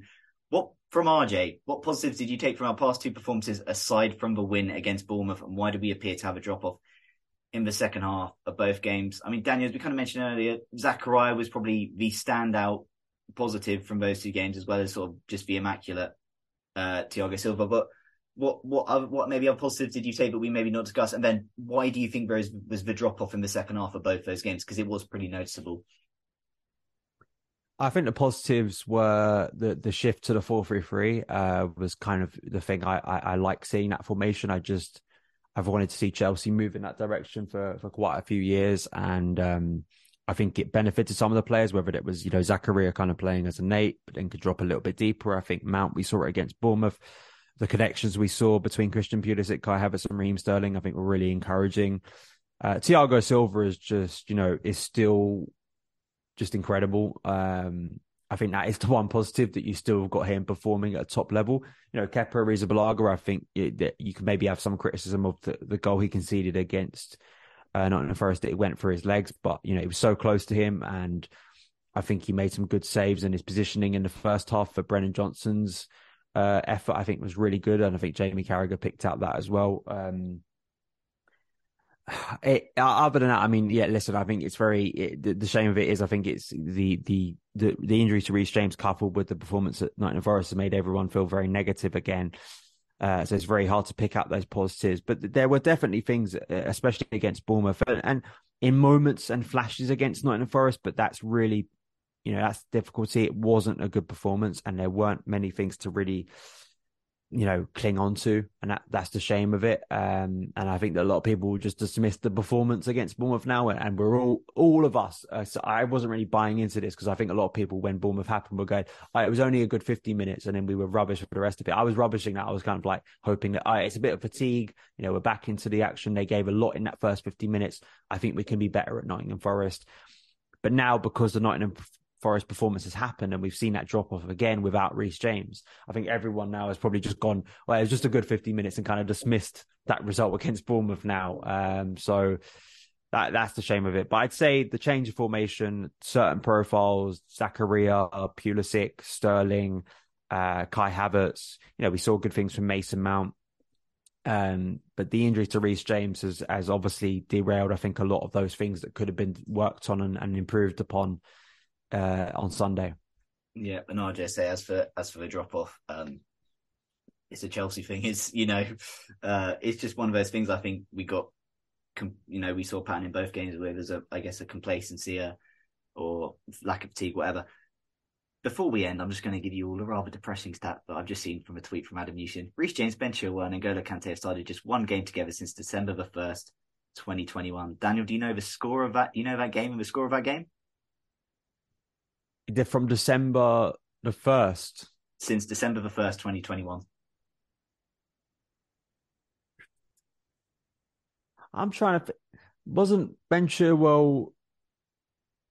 No, I'm trying to think. There would have been a game. Is it the start of this season? Is it this season?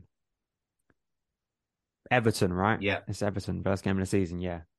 So there we go. A rather depressing note to end on. As we've talked about, as we've mentioned, Reece James, N'Golo Kante and Ben Chilwell a little bit in this podcast. Right, it's been a long podcast episode, but we did have a lot to talk to, and we had some great listener questions. Thanks to you, lovely lot. Before we go, as always, Daniel, give yourself one final plug where people can find you and all your work.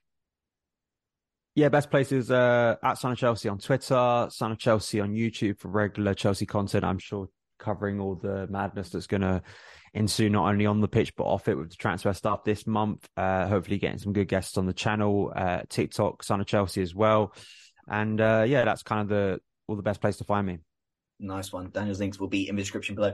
As for us, we're on all your usual podcast platform providers, Apple, Spotify, etc. If you're not subscribed, just search That Chelsea Podcast and we should come up. We're on Twitter and Instagram at That Chelsea Pod. Jobs to follow if you like. Whenever I tweet the pod at any likes, retweets goes on way, just helps get it onto other people's timeline. And also you follow us there on Twitter, you can interact with the pod and you can send in questions when I put a tweet out asking for questions. A rating and review if you want. If you've enjoyed the show, leave a rating and a review. It goes a long way, whether you enjoyed it or whether you thought we talked complete nonsense. Always happy to see what the reviewers have to say. But until the next episode, everybody, keep a blue flag flying high. Sports Social Podcast Network. Lucky Land Casino asking people, what's the weirdest place you've gotten lucky? Lucky? In line at the deli, I guess? Aha, in my dentist's office. More than once, actually. Do I have to say? Yes, you do. In the car before my kids' PTA meeting. Really? Yes. Excuse me, what's the weirdest place you've gotten lucky? I never win and tell. Well, there you have it. You can get lucky anywhere, playing at LuckyLandSlots.com. Play for free right now. Are you feeling lucky? No purchase necessary. Void where prohibited by law. 18+. Terms and conditions apply. See website for details.